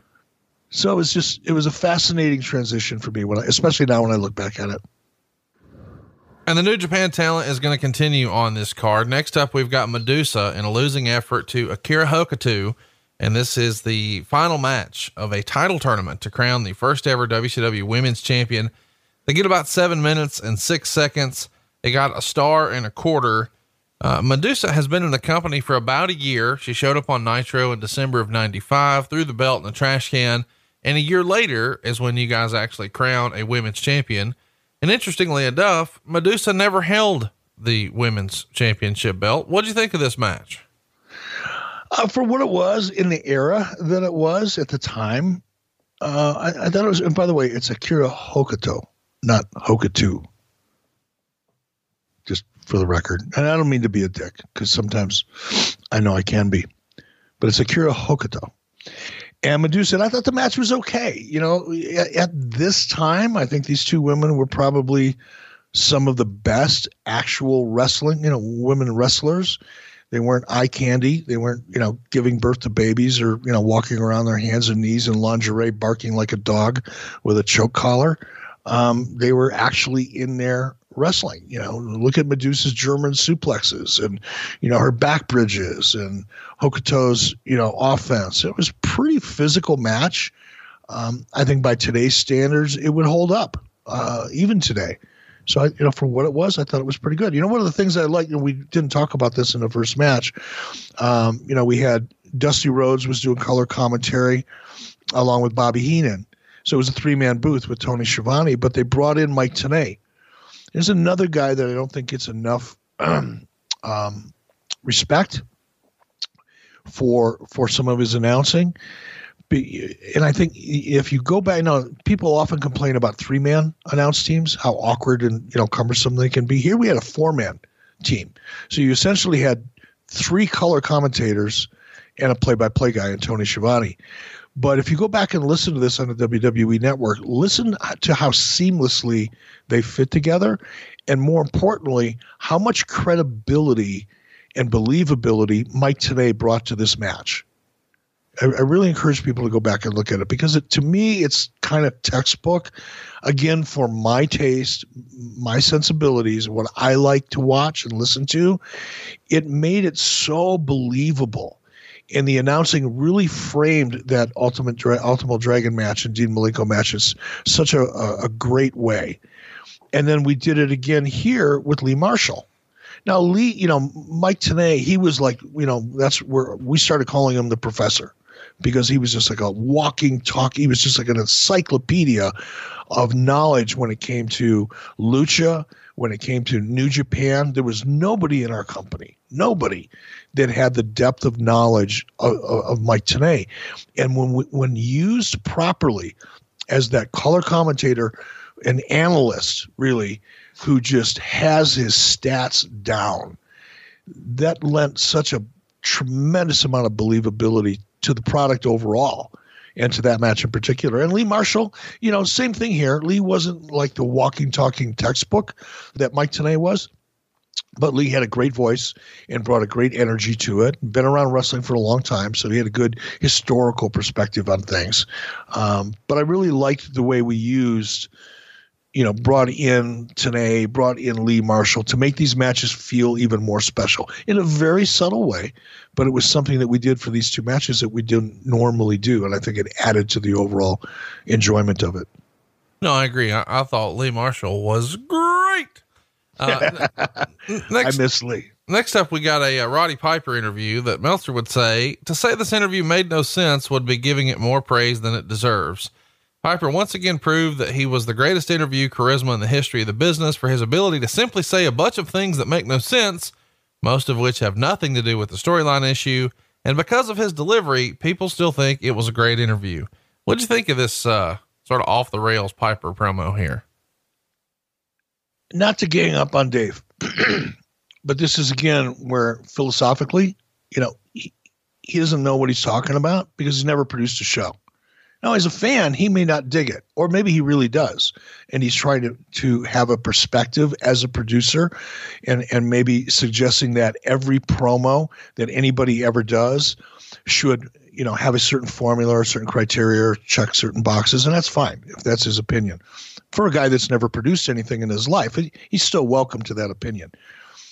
I take a different approach to that. When I watched this interview this morning, I was laughing my ass off and it made me miss Roddy so much because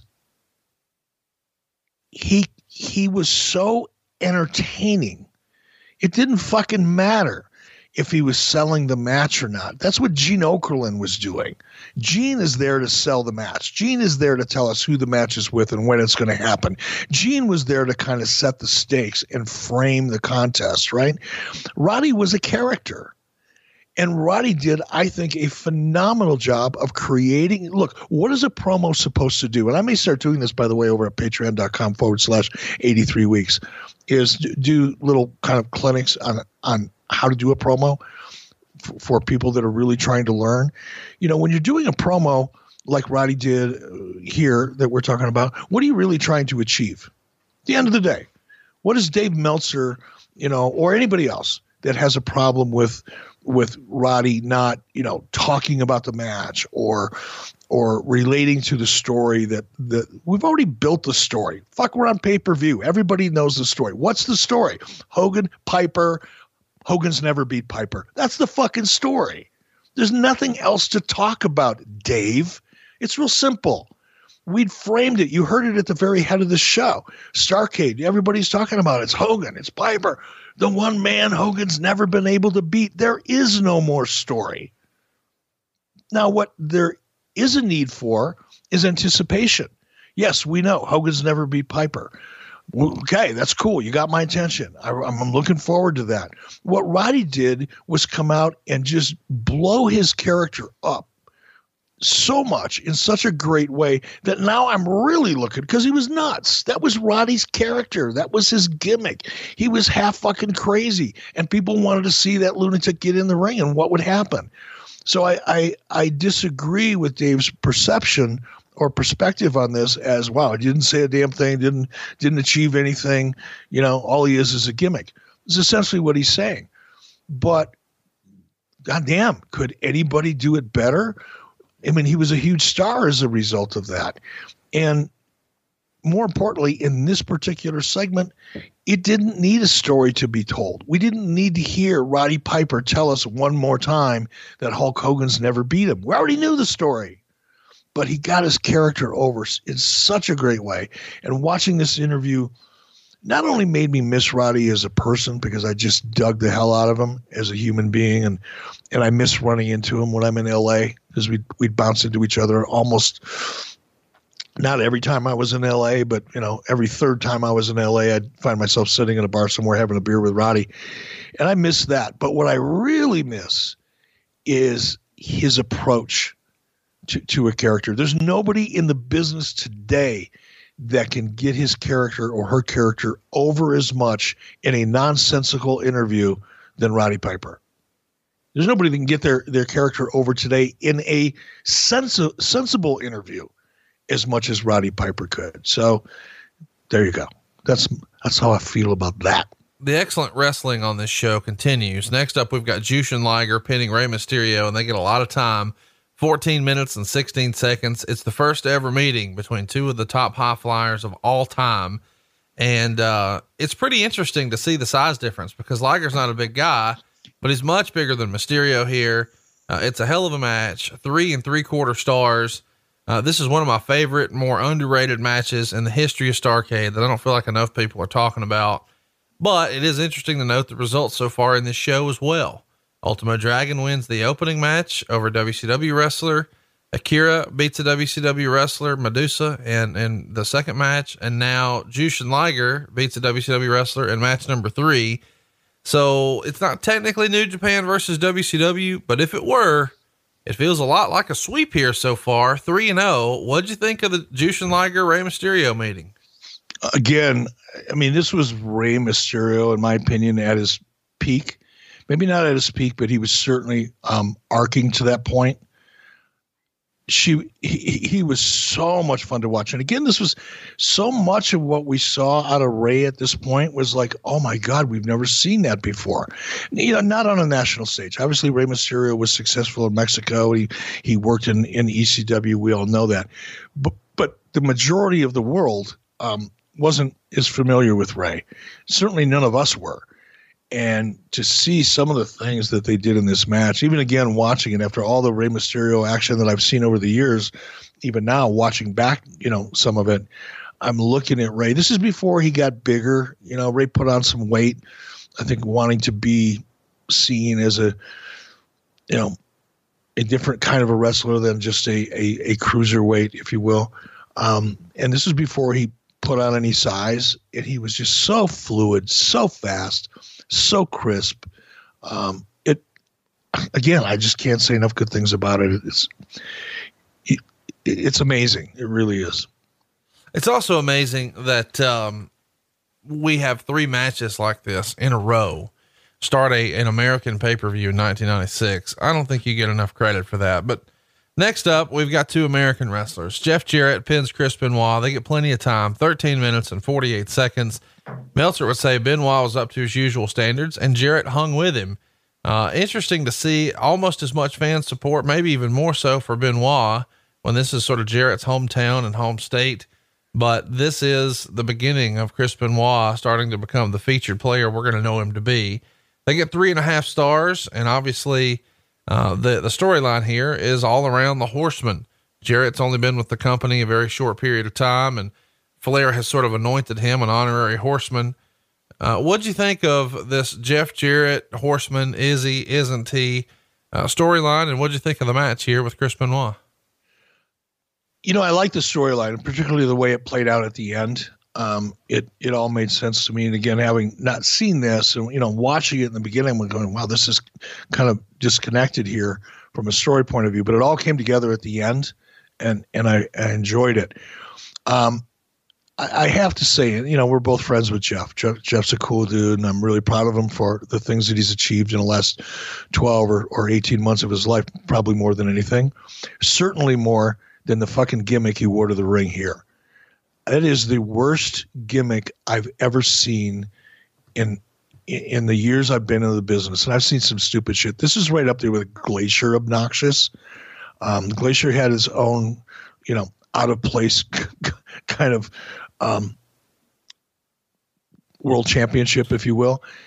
But go back and look at Starrcade 96 at the WWE network and ask yourself who in the fuck told Jeff Jarrett that this was a good look for him? Uh, since we're talking about dressing, I feel like I should mention here that Meltzer says that Woman and Debra really don't like each other in real life. And at this time, won't even dress in the same dressing room. Is that true? Yeah, I remember that. It's just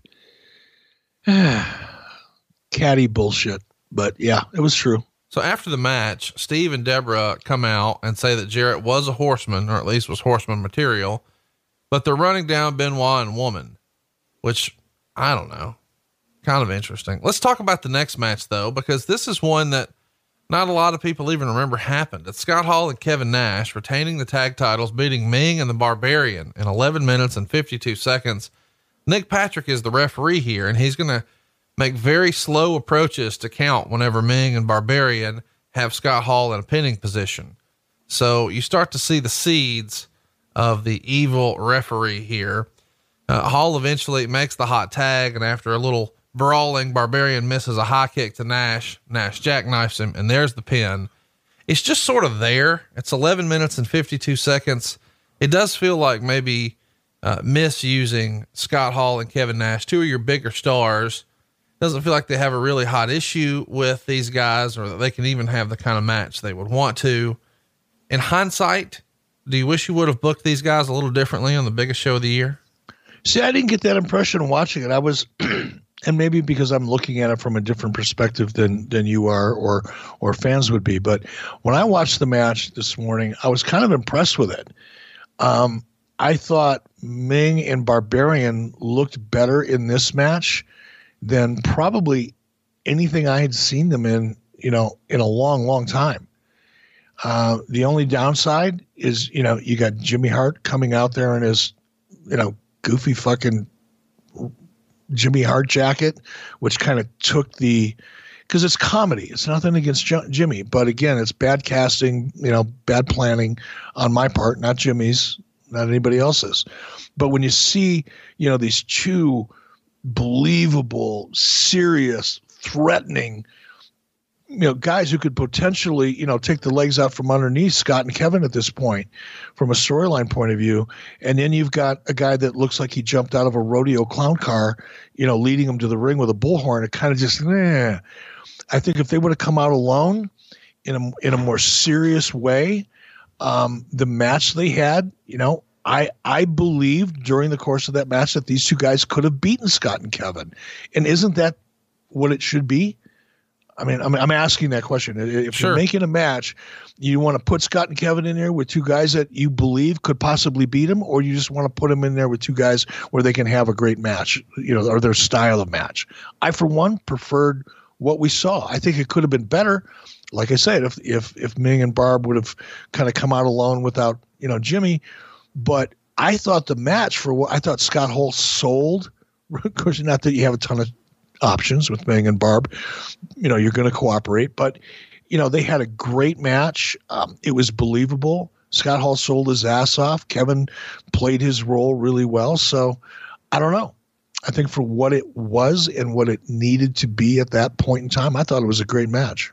I'm not shitting on it. I'm just saying from a star power standpoint, I wonder if maybe it would have made more sense to switch out the Hog Wild show or perhaps the uh, Halloween Havoc show where you had Hall and Nash teaming up to take on the Harlem Heat or the Steiner brothers, and maybe have that match here just to make this show bigger. In the end, listen, it was a great pay per view. We're splitting hairs. Let's talk about the next match. Eddie Guerrero uh, is pinning Diamond Dallas Page here to win the vacant United States title in 15 minutes and 20 seconds. And for whatever reason, the crowd was dead for most of the match, but it was a good match. They get three stars. There is going to be the dreaded referee bump where Hall, Nash, and Syxx are going to hit the ring and give uh, Page the old Razor's Edge, which at this point is called the Outsider's Edge.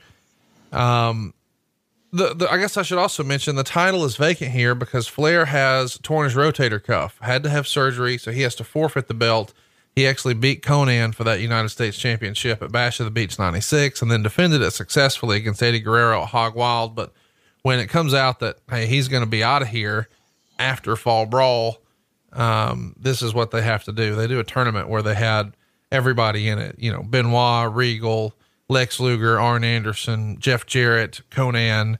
But we're down to the finals here. And this is a pretty big deal for Diamond Dallas Page. You might even say that 96 is sort of his breakout year. And we know a month from now, he's going to deliver a diamond cutter to Scott Hall in a dome show. And he's off to the races. And 97 becomes the year where he's a real star.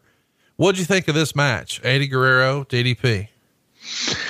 I enjoyed it. I don't think it was an example of some of Eddie's best work um, in terms of what Eddie was capable of doing but you know he was working with a relatively green Diamond Dallas Page, a guy who was a lot longer and lankier, you know, than Eddie was. So it was, I mean, physically, um, probably, I'm, I'm guessing it was a little more awkward for Eddie, given Diamond's lack of experience and versatility, and just you know the size difference, the physical difference between the two. Um, to me, and again, I was, you know, I'm looking at it from my point of view, which is a little different. Um, I thought it was really evident that Page was really going to make a lot of progress following this match. To me, he was still awkward, wasn't 100% sure of himself. He was good. I mean, he made amazing progress given all of the circumstances, including his late start in the ring. But it was awkward. It was choppy to me. It wasn't fluid. Um, his Page's selling was still a little forced and unnatural.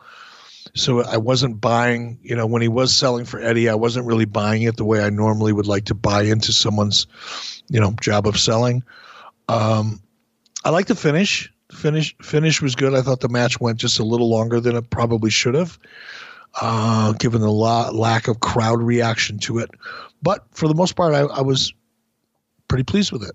And I, and I think you're right, Conrad. You know, if you go back to the you know the beginning of the show, we do a little clip backstage of DDP sitting with the guys from you know WCW.com or whatever we called it, and Page was still, you know, there. He was still the loud, obnoxious, you know, New Jersey cigar smoking, you know, gimmick walking, talking, you know, kaleidoscope of gimmicks. This is the point where we started really making that change with Page and and and losing a lot of those gimmicks, including the cigars. And I think you know your your point is right on. Ninety seven is going to be his year following this match. And this is the first time we see Eddie Guerrero win gold in WCW. Of course, he's going to go on to have a hell of a career and eventually become the world champion for the WWE. But this is his first title here for WCW with a major American promotion, of course, besides ECW, if you count that one. Uh, let's talk about the next match. Lex Luger and the Giant go 13 minutes and 23 seconds. Uh, Meltzer would say match itself wasn't much, although it was something to see Giant set up for a missed drop kick. Uh, the finish was really put together and couldn't have worked better in someone's dreams. That's directly from the observer. He really liked it. It gets two stars. Uh, of course, Lex Luger gets the win. And what's interesting, uh, you know, I, am always fascinated by talking about these shows with you because what stands out to me as a wrestling fan and what stands out to you as someone who helped put this together and was there are two totally different things. And before we started recording today, this is the match you put over the most. It, you know, and what I said to you, you know, before we started recording, and, and I mean it, I'm going to reach out to Lex today, give him a call. I haven't talked to him in a while, and just put him over for what a phenomenal job he did in this match. And I encourage, you know, Lex Luger has a, you know, he's he's got a history. You know, people think about Lex Luger and the Lex Express and even some of his early stuff in WCW where, you know, no one really considered Lex to be a great worker. You know, he had a great look. He was an amazing body, but you know, when you, when you ask anybody, even hardcore fans of WCW to name the top 10 workers um, wrestlers in terms of ring action, you know, in WCW, Lex probably will not be on that list.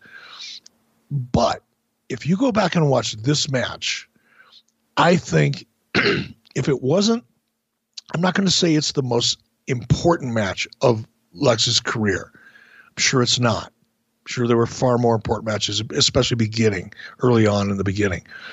But I think, in terms of its quality, Lex's storytelling ability, his selling, his offense, um, the psychology that we saw, you know, within the body of this match, the emotion, and this is, you know, this is where, you know, you and I, or you and Dave, or you and you know any fan will probably start to separate in in terms of our ideology when it comes to this stuff. Is I want to be really careful how I say this because I know people are going to hear it and they're going to interpret it how they want. I'm less concerned about perfect execution or the complexity of of of a move or the you know the dynamics how it looks visually i'm less concerned with that than i am with the reaction from the crowd because they're not always the same thing the crowd isn't always going to react in a very genuine emotional way where they're really invested in what they're seeing just because they see some kind of spectacular move that only happens in Japan or a move that they'd never seen before or some death defying move, you know, that's, you know, an oh shit moment. Th- those are emotions and they're valuable ones. I'm not downplaying them. But go back and watch this match. Watch the finish of this match. Watch the 45 seconds or the minute and 30 seconds going into the finish of this match. And then look out into the crowd. That's the most important part of any show, according to Elvis Presley. And presumably, I don't know if it's true or not. But if you go back and watch this match, I, I think it was phenomenal. I think the Giant, by the way, I'm putting over Lex here because I don't think he gets put over often enough. But Giant did a phenomenal job here. And I just I think it's worth going. It's worth subscribing to the WWE Network just to go back and watch this match and watch Lex Luger and the Giant in it because I think it's one of Lex Luger's best matches from my perspective. And they tell a cool story here, Luger has the Giant racked, but Giant hits or Nick Patrick hits the ring and then clips Luger. Uh, it's not the best clip ever. Uh, he doesn't wind up selling it, but either way, at this point, we see Sting in the crowd and uh, eventually, Syxx comes in to make the save uh, after Nick Patrick has been thrown down, and he's trying to save the win for the NWO. But when Sting hits the ring, he whispers something in both Luger and Giant's ear and then drops his baseball bat. Luger gets to the bat first, but Giant puts his foot on the bat. So Luger gives Giant a low blow, then uses the bat and scores the pin. And it's a big deal here because this is the first loss for the NWO. And they begin a tease that maybe there's trouble in paradise and it's the start of the Giants babyface turn, which happens the next night on Nitro. And for months, the NWO has been recruiting guys from WCW over to the dark side, so to speak. But this is the first person to sort of jump from the NWO back to WCW. It's a cool story. You guys did a great job with this.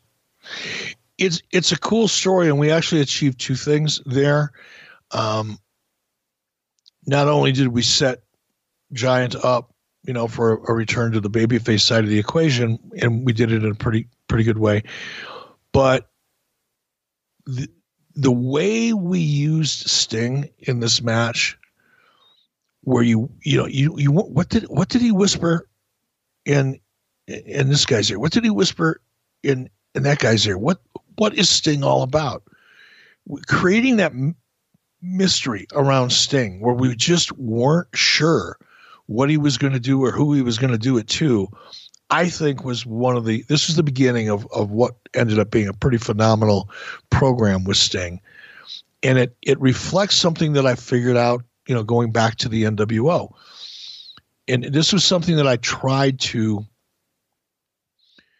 I tried to convey, I tried to implement and as much of everything that we were doing as possible. But I, I realized somewhere along the line, right before, maybe, it was really during the NWO. I don't want to give myself too much credit. I, I, probably stumbled into it. Is the is the truthful way of saying it. But after the NWO, I realized that creating the question in in the case of the NWO, who's the third man, was a subtle but hugely significant difference in the way stories were being presented. up until this point, up until the point of the NWO and who's the third man, and how much success we had building on one simple question who's the third man? Up until that point, I had not paid attention to or or or had ever really remembered seeing a storyline built around a question. Up until that point, it was always a storyline built on a on a promise or a statement. Conrad, I'm going to kick your ass for the world heavyweight title. But you, Bischoff, I can't wait to get you in the ring. I'm going to kick your ass for challenging me. It was always very simple in that respect and variations of that. That's what I mean by statements versus questions. And when we built off of the success of the, the who's the third man um, question and and all the energy that that solicited, I tried to use that device whenever we possibly could. And Sting was the next manifestation of that. Not knowing whose side he was on, the fact that, you know, he left you know, he went into that crow character because he felt betrayed by so many people that he thought he was close to in WCW. He was kind of the I hate to use the phrase that's been overused a million times, but the lone wolf, if you will. You know, the guy the guy that's not a part of anything. He's just his own thing. That mystery that we created in that storyline. And you even saw in this match by the fact that, you know, Sting was whispering in everybody's ears. You don't know what side he's on. And I just think that it, that's what, when I saw this, is probably one of the reasons I got excited overall at the match because it, it checks so many different boxes all in, in, in the course of one match that it, I thought it was really, really good. It was good. Let's get to our main event. And this is what we're here for. Hulk Hogan is, is going to defend his world title against Roddy Piper, or so we think. We don't find out until the end of the night that it wasn't actually a title match, but it doesn't mean that it's still not an entertaining match. And what I found most entertaining about this is that Piper's so over and Hogan is being booed so much, but there's so many NWO shirts in the crowd. It is sort of interesting that the NWO is cool and getting lots of cheers and people are supporting it in droves and buying the shirts but still somehow they're booing Hulk Hogan and cheering Roddy Piper. And that really speaks volumes about the talent that both of these guys possess. That Hulk Hogan is with the cool brand, but he's such a heel. They hate him. And Piper is so charismatic that no matter how cool the opposition's organization is, they've got to cheer for him. I thought it was well done. And it, it is sort of a out of left field finish. This is an era where you don't see matches in with a sleeper, but Piper puts Hogan to sleep and his arm drops not once, not twice, but three times. Pretty unbelievable finish. Uh, it gets a star and a half in the Observer, but considering the story they told, I enjoyed it more than that. But I understand how you could be critical of their work. Piper certainly looks older than he was earlier this same year when he wrestled Goldust at WrestleMania. And I do think that's sort of lost. And I don't know why nobody talks about it, but he had such a big WrestleMania moment earlier this same year with Goldust. And now he's on the big show, Starrcade. It's pretty fascinating to me. Chat me up. What'd you think of the match? Again, this is where, from an ideological point of view, you know, we'll we'll separate not necessarily you and I, but you know, people like Dave and myself yeah, from a technical point of view, for whatever that's worth. By the way, I've seen a lot of great matches from a technical perspective that bored the fucking audience to tears their job, and this is what people I wish they would. It not. It doesn't matter to me. I don't have a dog in a in this hunt anymore, so it's not really personal for me anymore. But what disappoints me sometimes when I hear criticism of what's going on now, even in WWE, and people are bitching and moaning and complaining because they're so focused on what they think they understand, which they they clearly don't. Um, is did how did the crowd react? How did people at ringside react? what was the emotion? The wrestler's job isn't to impress Conrad or Eric or Dave Meltzer or or Wade Keller or Mike Johnson or or Dave Scherer. That's not what they're out there to do. That's what the, sometimes people that write about wrestling think that sh- they should be doing. But a performer's job is to entertain the audience and to create emotion and a sense of value with the audience not with the fucking dirt sheet writers that like to make themselves sound smart writing about it. And while Dave may have only given it a star and a half from his perspective, he's welcome to that point of view. But ask yourself as a fan or someone who really wants to analyze the product in a somewhat intelligent way is did they achieve their goal with the audience that paid paid money to watch it? And if they did, it was a five star match. I don't care how fucking athletic something is, or how many Hurricane hurricanranas, or how many, you know, Japanese moon moonsaults people do, or how, how how often they set themselves on fire in the ring or bust their heads open. None of that shit matters if the audience doesn't really get into it and it doesn't really create an emotion other than holy shit, this is awesome. If that's all you get, you're coming up short. But when people are literally standing and cheering and they're genuinely emotionally invested in the outcome of something, that's a five star match in my book. Not Dave's, maybe not yours, maybe not a lot of fans. But in my book, just look at the finish, look at the crowd reaction, and then maybe evaluate it from a different perspective. It was a fun match, and uh, it is interesting because it's the first time that Hulk has put Roddy Piper over on a pay per view ever, even going back, you know, to the very beginning, to the first WrestleMania. When you were first negotiating to bring Roddy into WCW, was there a discussion about who would win this match at all? I know we talked about that on our Piper episode, but maybe everybody hasn't heard that. Tell me what was discussed or promised, as they say, to Roddy Piper when he came in here. Absolutely nothing. I mean, obviously, you know, money and, and details of the agreement and all that or the contract were obviously discussed. And that was really, that took place more so probably between Nick Lambros um, and Barry Bloom or whoever was representing um, Roddy, uh, whatever attorney he was using at the time. I wasn't involved in those discussions. Um, but in terms of my meeting with Roddy, especially the initial meeting that took place at Mitch Ackerman's house, Mitch Ackerman was a a very he was an executive producer at uh, Disney, and he was Mitch was the guy that brought Roddy and I together. He was a mutual friend, and you know our first discussions were really more about the direction of WCW. You know what you know the NWO idea you know, Roddy wanted to hear my philosophy, you know, I, I, guess on, you know, where I thought the business could go and where he could go in the business.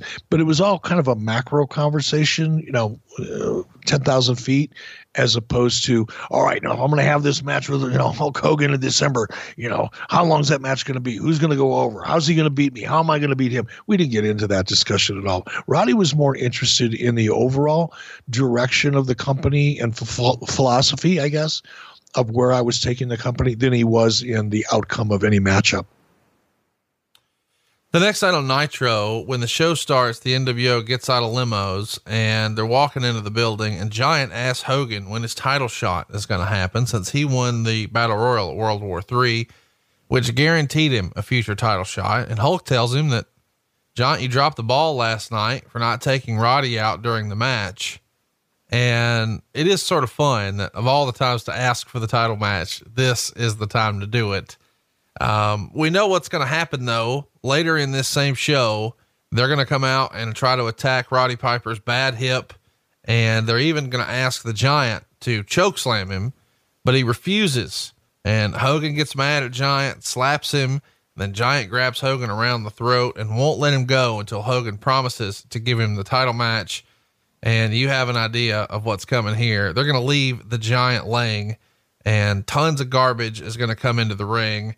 And there's sort of your payoff and transition for Starrcade 96. By the way, uh, no question who won the ratings that next night. Nitro gets a 3.6, Raw gets a 1.6. Uh, overall, how do you rate Starrcade 96? You watched it for the first time since it happened this week on a scale of one to 10. Where do you put this one? I'd give it a nine. You know, I, I, I really think it was probably one of the better pay per views overall, um, in terms of the variety of presentation. You know, the diversity in characters. You know, with the Japanese, with the luchas that we brought in. I think the storytelling that we saw in almost all of the matches. You know, with the exception of perhaps Eddie Guerrero and Diamond Dallas Page, there wasn't really a lot of story there. But I think the the the storytelling and the continuation of story that we saw in almost everything um, was phenomenal.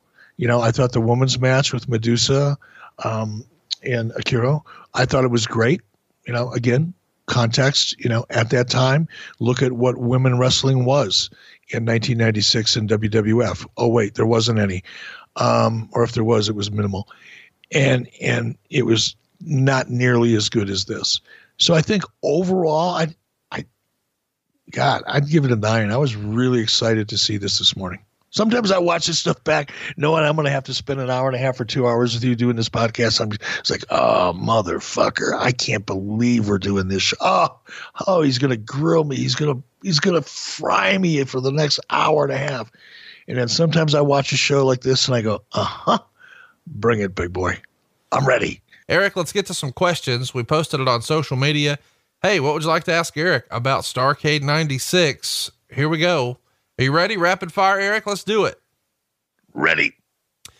I, I, don't know why this is fun, but it is. LC wants to know who do you think had the better acting career, Hulk Hogan or Roddy Piper? I think Roddy Piper. As you know, Hulk probably did more movies, um, but in terms of you know, they live as a cult classic yep. to this day, and I think that for no other reason that probably um, is the tipping point for me. Here's a fun one here. Um, Michael Berry Sr. wants to ask, how instrumental was Piper exposing Eric in the storyline to getting Eric over as a member of the driving force behind the NWO? I think it was critical. I, you know, it, it was so believable and so entertaining, and and just the execution. And again, Roddy, somewhat, I can't say enough good things about Roddy. I know it's like we were talking about earlier, the promo that he did in the beginning of Starrcade 96. That was all improv.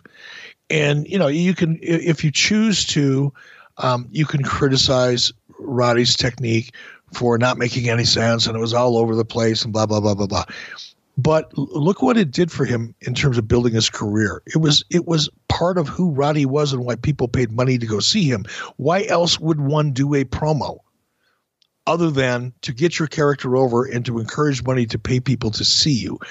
And the thing that Roddy did and I together with Hulk and everybody else, him exposing me, that was all improv. That wasn't scripted. Roddy just knew what he had to achieve and what the goal was of that scene.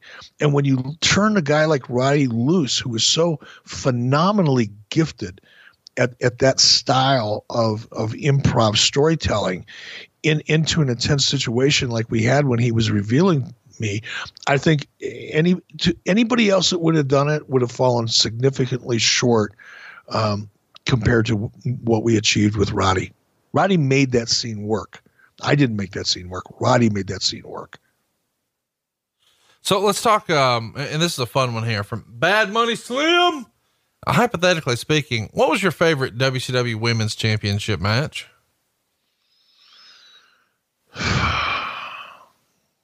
Thanks, Bad Money Slim. Yeah, he's just being an asshole. Ryan wants to know who did Hogan have a more on again, off again relationship with, Roddy Piper or Macho Man? Who did? I'm sorry. Repeat the question. Please. Who did Hogan have a more on again, off again relationship with, Piper or Macho Man? Oh, Macho Man. Roddy, Roddy and Hulk were.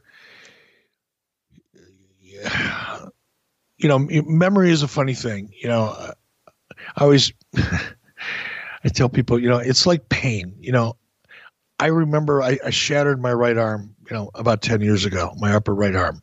Now I know that it hurt just intellectually. I know that it hurt, but I can't remember the pain, if that makes sense. You know, if you've ever had a significant injury, you go, oh man, it hurt like hell. But if, if someone says, well, describe the pain to me, eh, it's kind of hard to do other than just, no, it really hurt.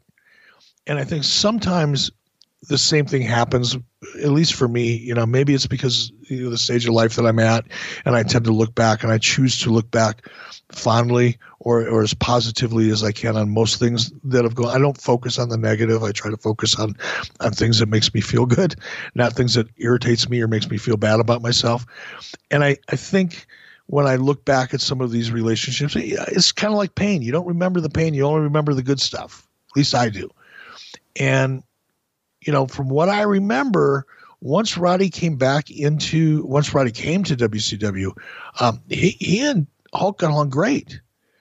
I mean, they had their issues prior, no doubt, well documented. They both talked about it. But once Roddy came in, he was a different person. Hulk was a different person.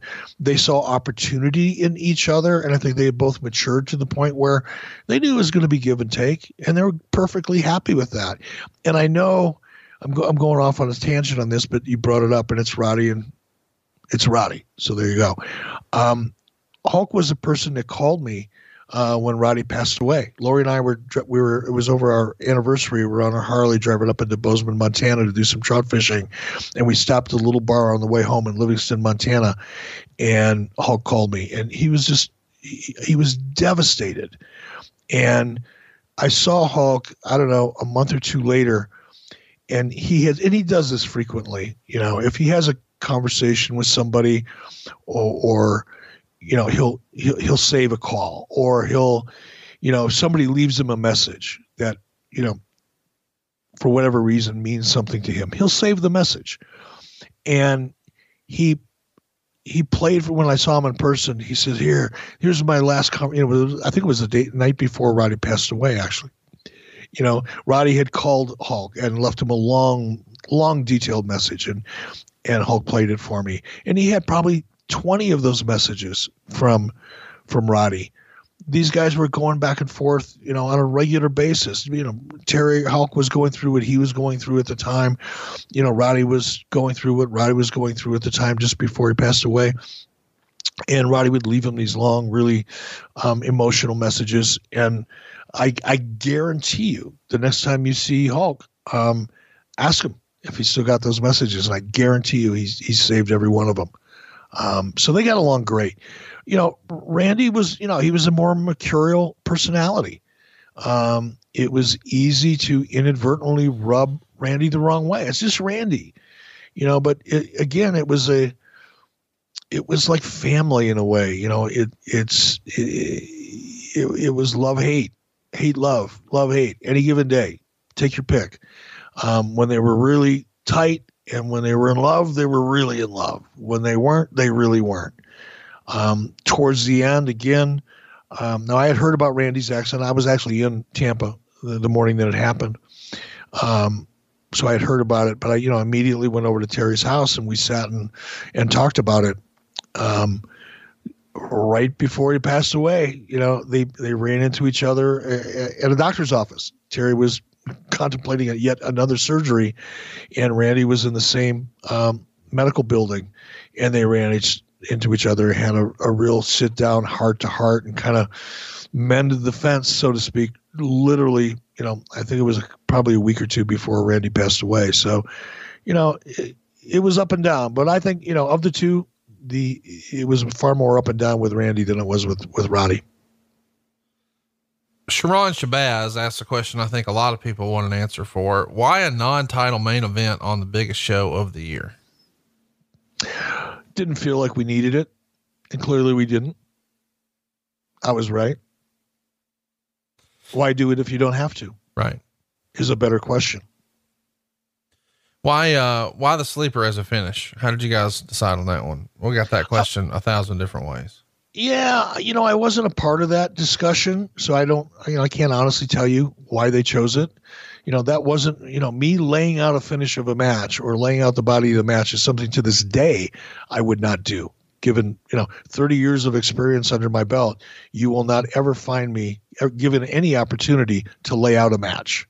That's just not what I do. I'm not a wrestler. It's not my skill set. There are people that are far better at there were and are people far better at that particular task than me. So I never got involved in it. Um, I think it was a good decision, by the way. One, it's something you didn't see very often. Two, given the limited, you know, abilities, you know, what was Roddy going to do? A, a, you know, a missile drop kick off the top turnbuckle? Maybe. Here's a fun question. Uh, uh, whose idea? This is from Damian Purvis. Who came up with the idea for stealing the tape now, here's the idea. The next day on Nitro, Hogan's going to claim that they've stolen the tape of the main event the prior night to make sure that, you know, this tape never gets out. and It's never distributed. That's a fun little thing. Do you remember who came up with that, that little idea? Yeah, that happened literally the next day. Um, it was one of those things like after we saw where somebody came up, hey, what if we do this? It was a collaboration. Kevin Sullivan was was definitely involved in it. I was involved in it. Um, probably ran it by Terry and everybody else that was involved in it. And everybody got excited about it. So it was kind of a spontaneous uh, thought that everybody came up with. Again, it was a collaboration. There was no one person that said, hey, hey, everybody, sit down, sit down. I've got an idea well, it feels Things like things generally didn't happen that way. But it probably did when you guys decided to put hard work Bobby Walker on the poster for this pay per view. Can you believe you did that? No. Lex Luger has hard work Bobby Walker in a rack, a torture rack, and that is the promotional poster for the pay per view, which it just tells you how I don't know. There, the, the, definitely Turner was a, a fractured business at times, and, and, this is definitely one of those situations. Well, you know, but but Conrad, there's there's another uh, element to this as well. Not not that what you're saying isn't true. It was true. I mean, when you say it was fractured, it was it was dysfunctional in in many respects, even at this point. Um, but another challenge that we had, and, and we were learning at this point to adapt to it was that your pay per view companies, all the people that wanted their collateral materials, meaning their posters, their artwork, you know, whatever whatever items you use to promote your content, um, advertising at TV and all the cable outlets, all those people wanted their shit like six months in advance. You know, I don't know if it was six months, may have been four months, whatever. You know, if you didn't get it to them, you know, four or five, six months in advance, you wouldn't have any collateral material. And often we didn't know what the matches were going to be or or what the theme of something might be. So they tended to get generic stuff because at least it was safe. Um, the worst thing in the world would be to have, you know, World Heavyweight Championship match, Hulk Hogan, you know, Nature Boy Ric Flair, and then creatively or for whatever reason, all of a sudden now you are changing the direction and all your collateral material no longer made sense. So what we started doing as a result of that was starting to do some really generic kind of stuff. And not that that's I'm not justifying this particular poster, um, but it was oftentimes some of the stuff was somewhat generic or seemed disconnected from the actual event because of the timing of when we had to provide it versus when we knew what we were doing. Well, we know what we're doing next week. We're going to be talking about Starrcade 1997, the biggest show ever. And we'll be back next week right here on 83 Weeks with Eric Bischoff.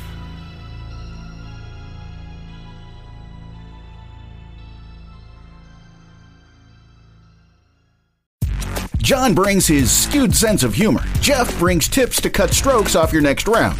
Together, it's those weekend golf guys. They'll pay a lot of money to PXG and Titleist and Callaway and on and on and on, right? How many yards do you think you're going to pick up with that extra driver? I think I can get an extra 5 to 10. What if I give you 15 to 20? you pay me more. Jeff Smith right? teaches on the sliding scale. those weekend golf guys, the podcast, part of the Bleav Network. Just search B L E A V on YouTube or wherever you listen.